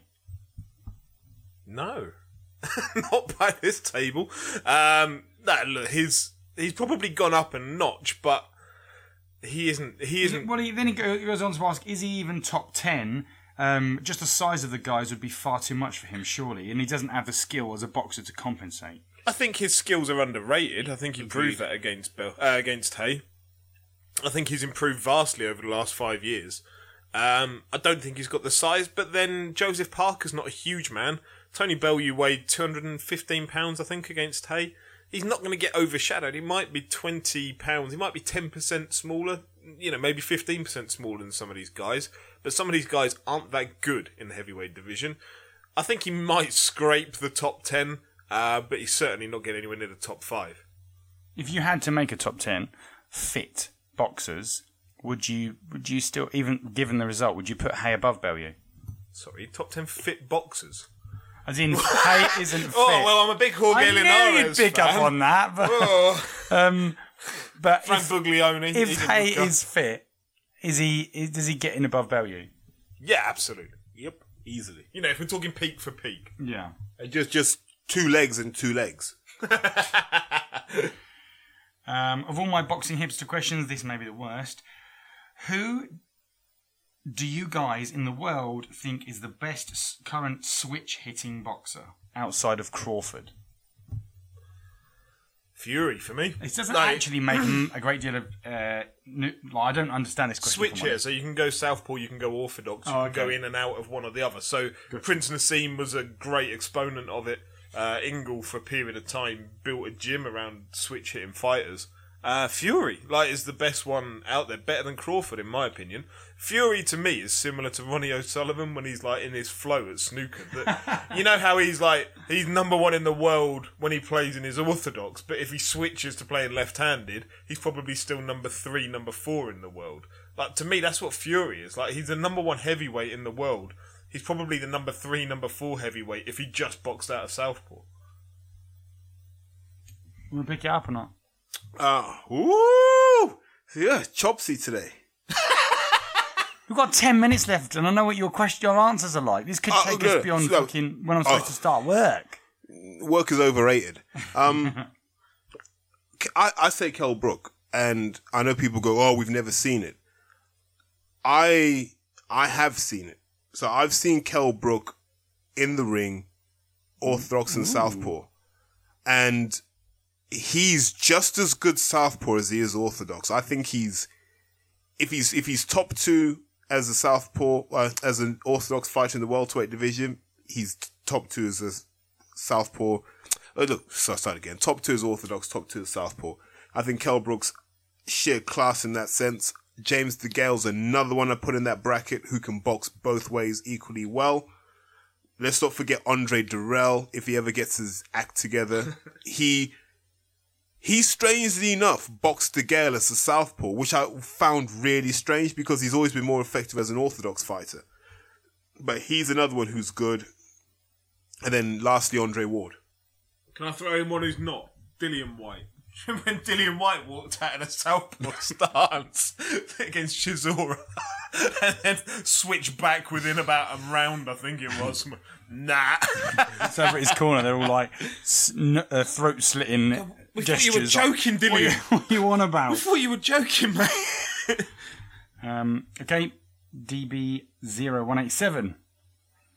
Uh, he actually asked a question earlier, but he said his actual question is what are the chances to get Wilder or Parker over to fight Bellew? And the predictions should either come over. I think high. I think there's a reason Wilder was on the punditry team. There's a reason he's been exposed to people over here over the last week. You didn't really need Wilder to be in there, you know, as part of the whole Sky setup for the last week. Um, but he has been. Listen, we all needed to hear Bomb Squad in the flesh. We needed that. I think it sets up. You know, I said it before. When you had um, Chisora and Whyte clash in a hotel uh, on IFL TV, they happened to be there when those two clashed in a hotel lobby by the lifts, and then Major beef. six months later they ended up headlining essentially a really poor undercard because it was a bigger fight than the Joshua fight. Um, you know, that was set up six months in advance. You've brought over Tony Bellew, you filmed it on IFL TV. There's that, you know, that's now in the public consciousness. You've introduced Wilder to the Sky fans. It will be probably four to six months before we see those two. Be my guess. Okay, uh, that's actually the end of our questions. No, there's one from Ben Blackwell about Sam Sheedy. Okay, yeah, apologies. Sam Sheedy has asked a question. No, Ben Blackwell's asked a question. Well, in a way, Sam Sheedy's asked questions of his corner team. He's, he's asked the questions of his corner team. But Ben Blackwell has asked the question, what do you make of this? And it's in reference to a story on the star.co.uk. And so Sheffield's Sam Sheedy has threatened to fire his corner team after, after winning the title. Yeah, I think it was a Commonwealth title Sam Sheedy was fighting for uh, over the weekend, which, I mean, it's one of those scenarios of like a good day to bury, bury bad news, isn't it, really? It's uh, everyone's talking about Joshua, you go off on something else, no one will ever notice. um, yeah, so he said basically the corner work uh, mid round wasn't good enough, uh, and so they were shouting instructions to him, and he was having to like turn his head and be able to to hear what they were telling him. So he comes out straight after he wins a title and starts slagging his team off. Um, and then I think his corner team, from what I understand, went and left him anyway. Like straight after that, they said, "Well, if you're going to slate us, we'll just leave." Um, what do we make of it? From a personal view, boxers have to be selfish. Boxers always have to be selfish. They're the number one most important thing.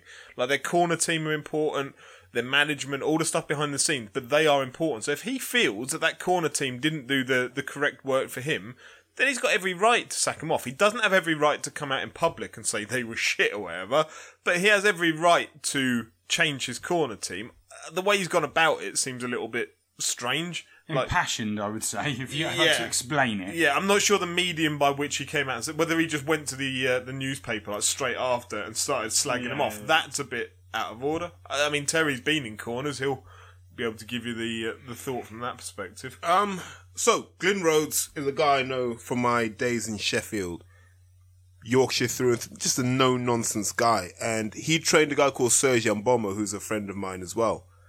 Sacked him off when he wasn't showing the right kind of focus. Glyn's just old school. He's old school, and the old school values are you're a boxer, you listen to your corner. And the reason you listen to your corner is they see the whole fight. Like when you're in the ring, you see what's happening, but you don't see the you don't see everything. There's there's only a handful of boxers who are skilled and experienced enough that they could probably box without corner assistance. Fury might be one, Mayweather was another. There's a handful of guys, but you imagine Joshua without a corner. You'd be completely lost. So your corner's valuable. The first thing you learn in a corner is your fighter's only going to retain one or two things when you talk to them. That's why if you look at guys like Rob McCracken, he doesn't say too much in the corner. He'll tell you, you're doing well, fine. I just need you to do this one thing. And you know that you need to pick one thing that, if done correctly, unlocks five other things. Because I don't want to tell you to do all those five things. I just want to tell you to do one thing. And if you do that, it's easy. It's like sometimes you just say to someone, look, you've shown them your power shots. Just go back on your jab. Control this round with the jab. That's it. You know, how are you feeling? You okay? Fine, fantastic. No pains? No, let's go. Nice and simple. And you want to time it so the last thing your fighter hears is your instruction. Everything else is irrelevant. It's that last thing. That's all they'll take away into the next round. So if if his corner's panicking, that's a lack of experience. And that's getting too emotionally involved in the fight. Like as, as a fan, I get super hyped about a fight. In the corner, I can't afford to be. I can't imagine McCracken being super hyped about anything. Like he could get a winning lottery ticket delivered naked by a supermodel, and he would not show a sign of emotion. Which is why I like Rob McCracken. Like, when people say to me, oh, he's not a great trainer, true, but he's like Angelo Dundee in many ways, that he might not be the greatest technician, but he seems to have a bond with his fighters where they will walk through walls for him. And once he's established that, he just gives the most simple, common sense instructions to a boxer, and that's what wins fights. Uh, a brief preview of Canelo Chavez. Uh, I think it's a. I don't know. I don't get why it's happening. They said what was it a year back? Canelo needed. Um, he was going to fight Triple G in September of this year, but he needed the time to build his way up to a full 160 pounds to make the middleweight division. Um, and then what's happened? He's taken on uh, Chavez Jr. at 164 pounds, 164 and a half, I think it is. Like, it just makes a little bit of a mockery of that, but not really a fight I care for. I get why it's happening. It's a big Mexican fight. I get that. I don't really understand why it's happening um, from a boxing perspective, other than the money. Uh, I don't really care for it particularly. Chavez is always flattered to deceive as a fighter. Uh, this doesn't, you know, if Canelo wins it, yes, he's beaten a bigger man. I don't see what else it does for him. I think it's a smart move by Golden Boy. So this is Golden Boy's scorched earth policy. What they're basically doing is taking every possible fight away from Golovkin until he has to come to the table begging for a fight. Because if you look at it right now, who can Golovkin fight? Who Canelo hasn't fought or who's not likely to fight Canelo? Billy Joe will likely fight Canelo in September. You imagine Daniel Jacobs will hold off and fight Canelo in May for the payday. That kind of leaves Golovkin with no dance partners of any credibility. So September next year, when they make the offer to Golovkin, he'll either have to accept it or wait another year. But it won't happen this year. Do you want to give a shout out to, uh, before we go, by the way, um, Jordan James Foster of Portobello PR, who I know is going through a little bit of like um, personal stuff and what have you at the moment. And uh, he messaged me earlier to find out when the pod was going to be up because he said he's living off podcasts at the moment.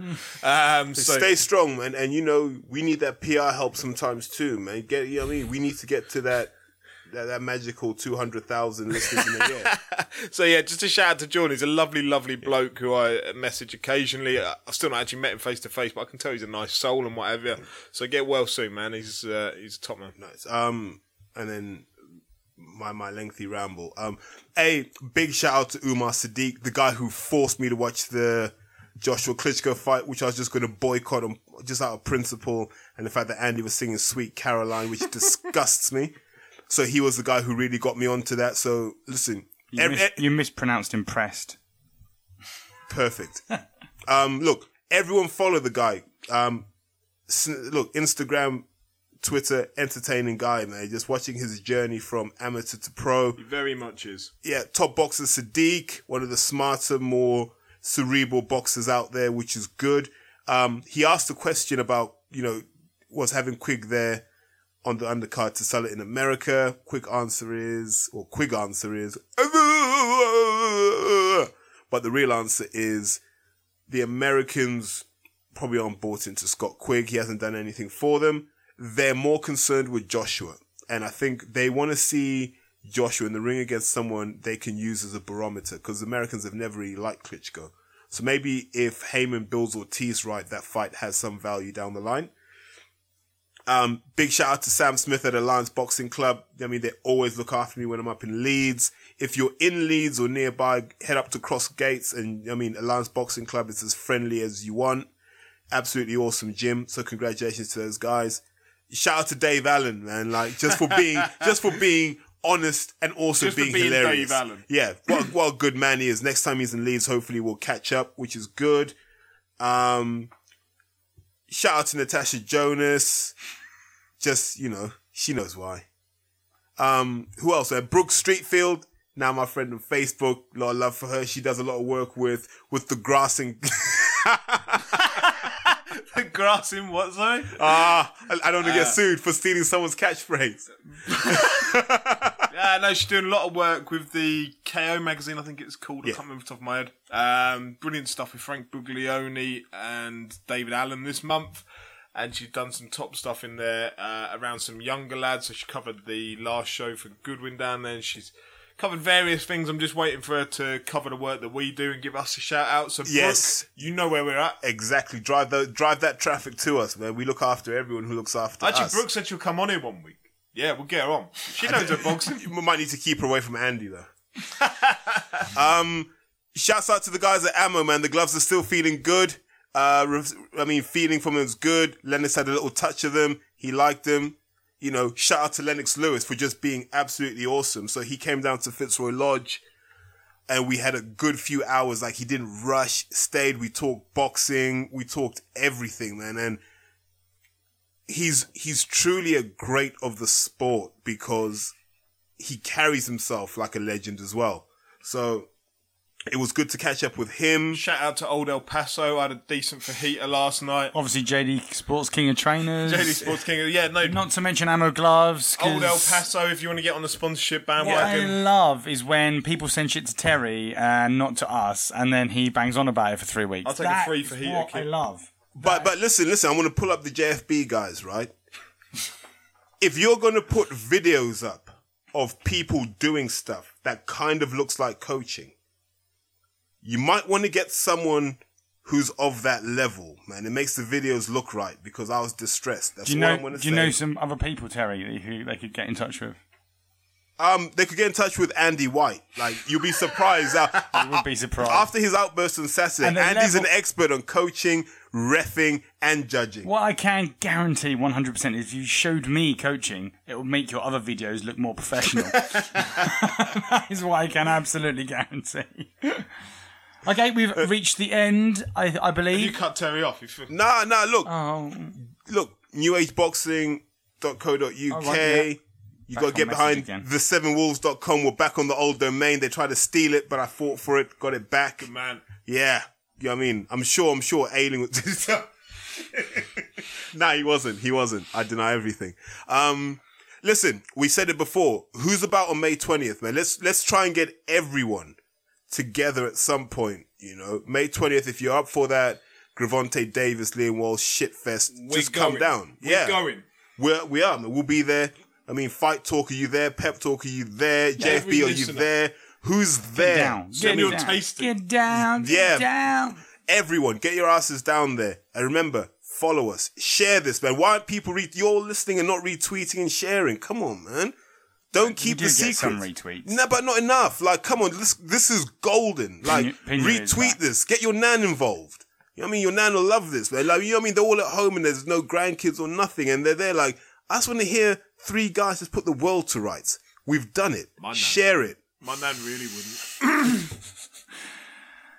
Okay. Thank you very much for listening. Um, I hope you enjoyed it. Send in your questions next week. Peace. Um, and that is done. it. We're done. Done.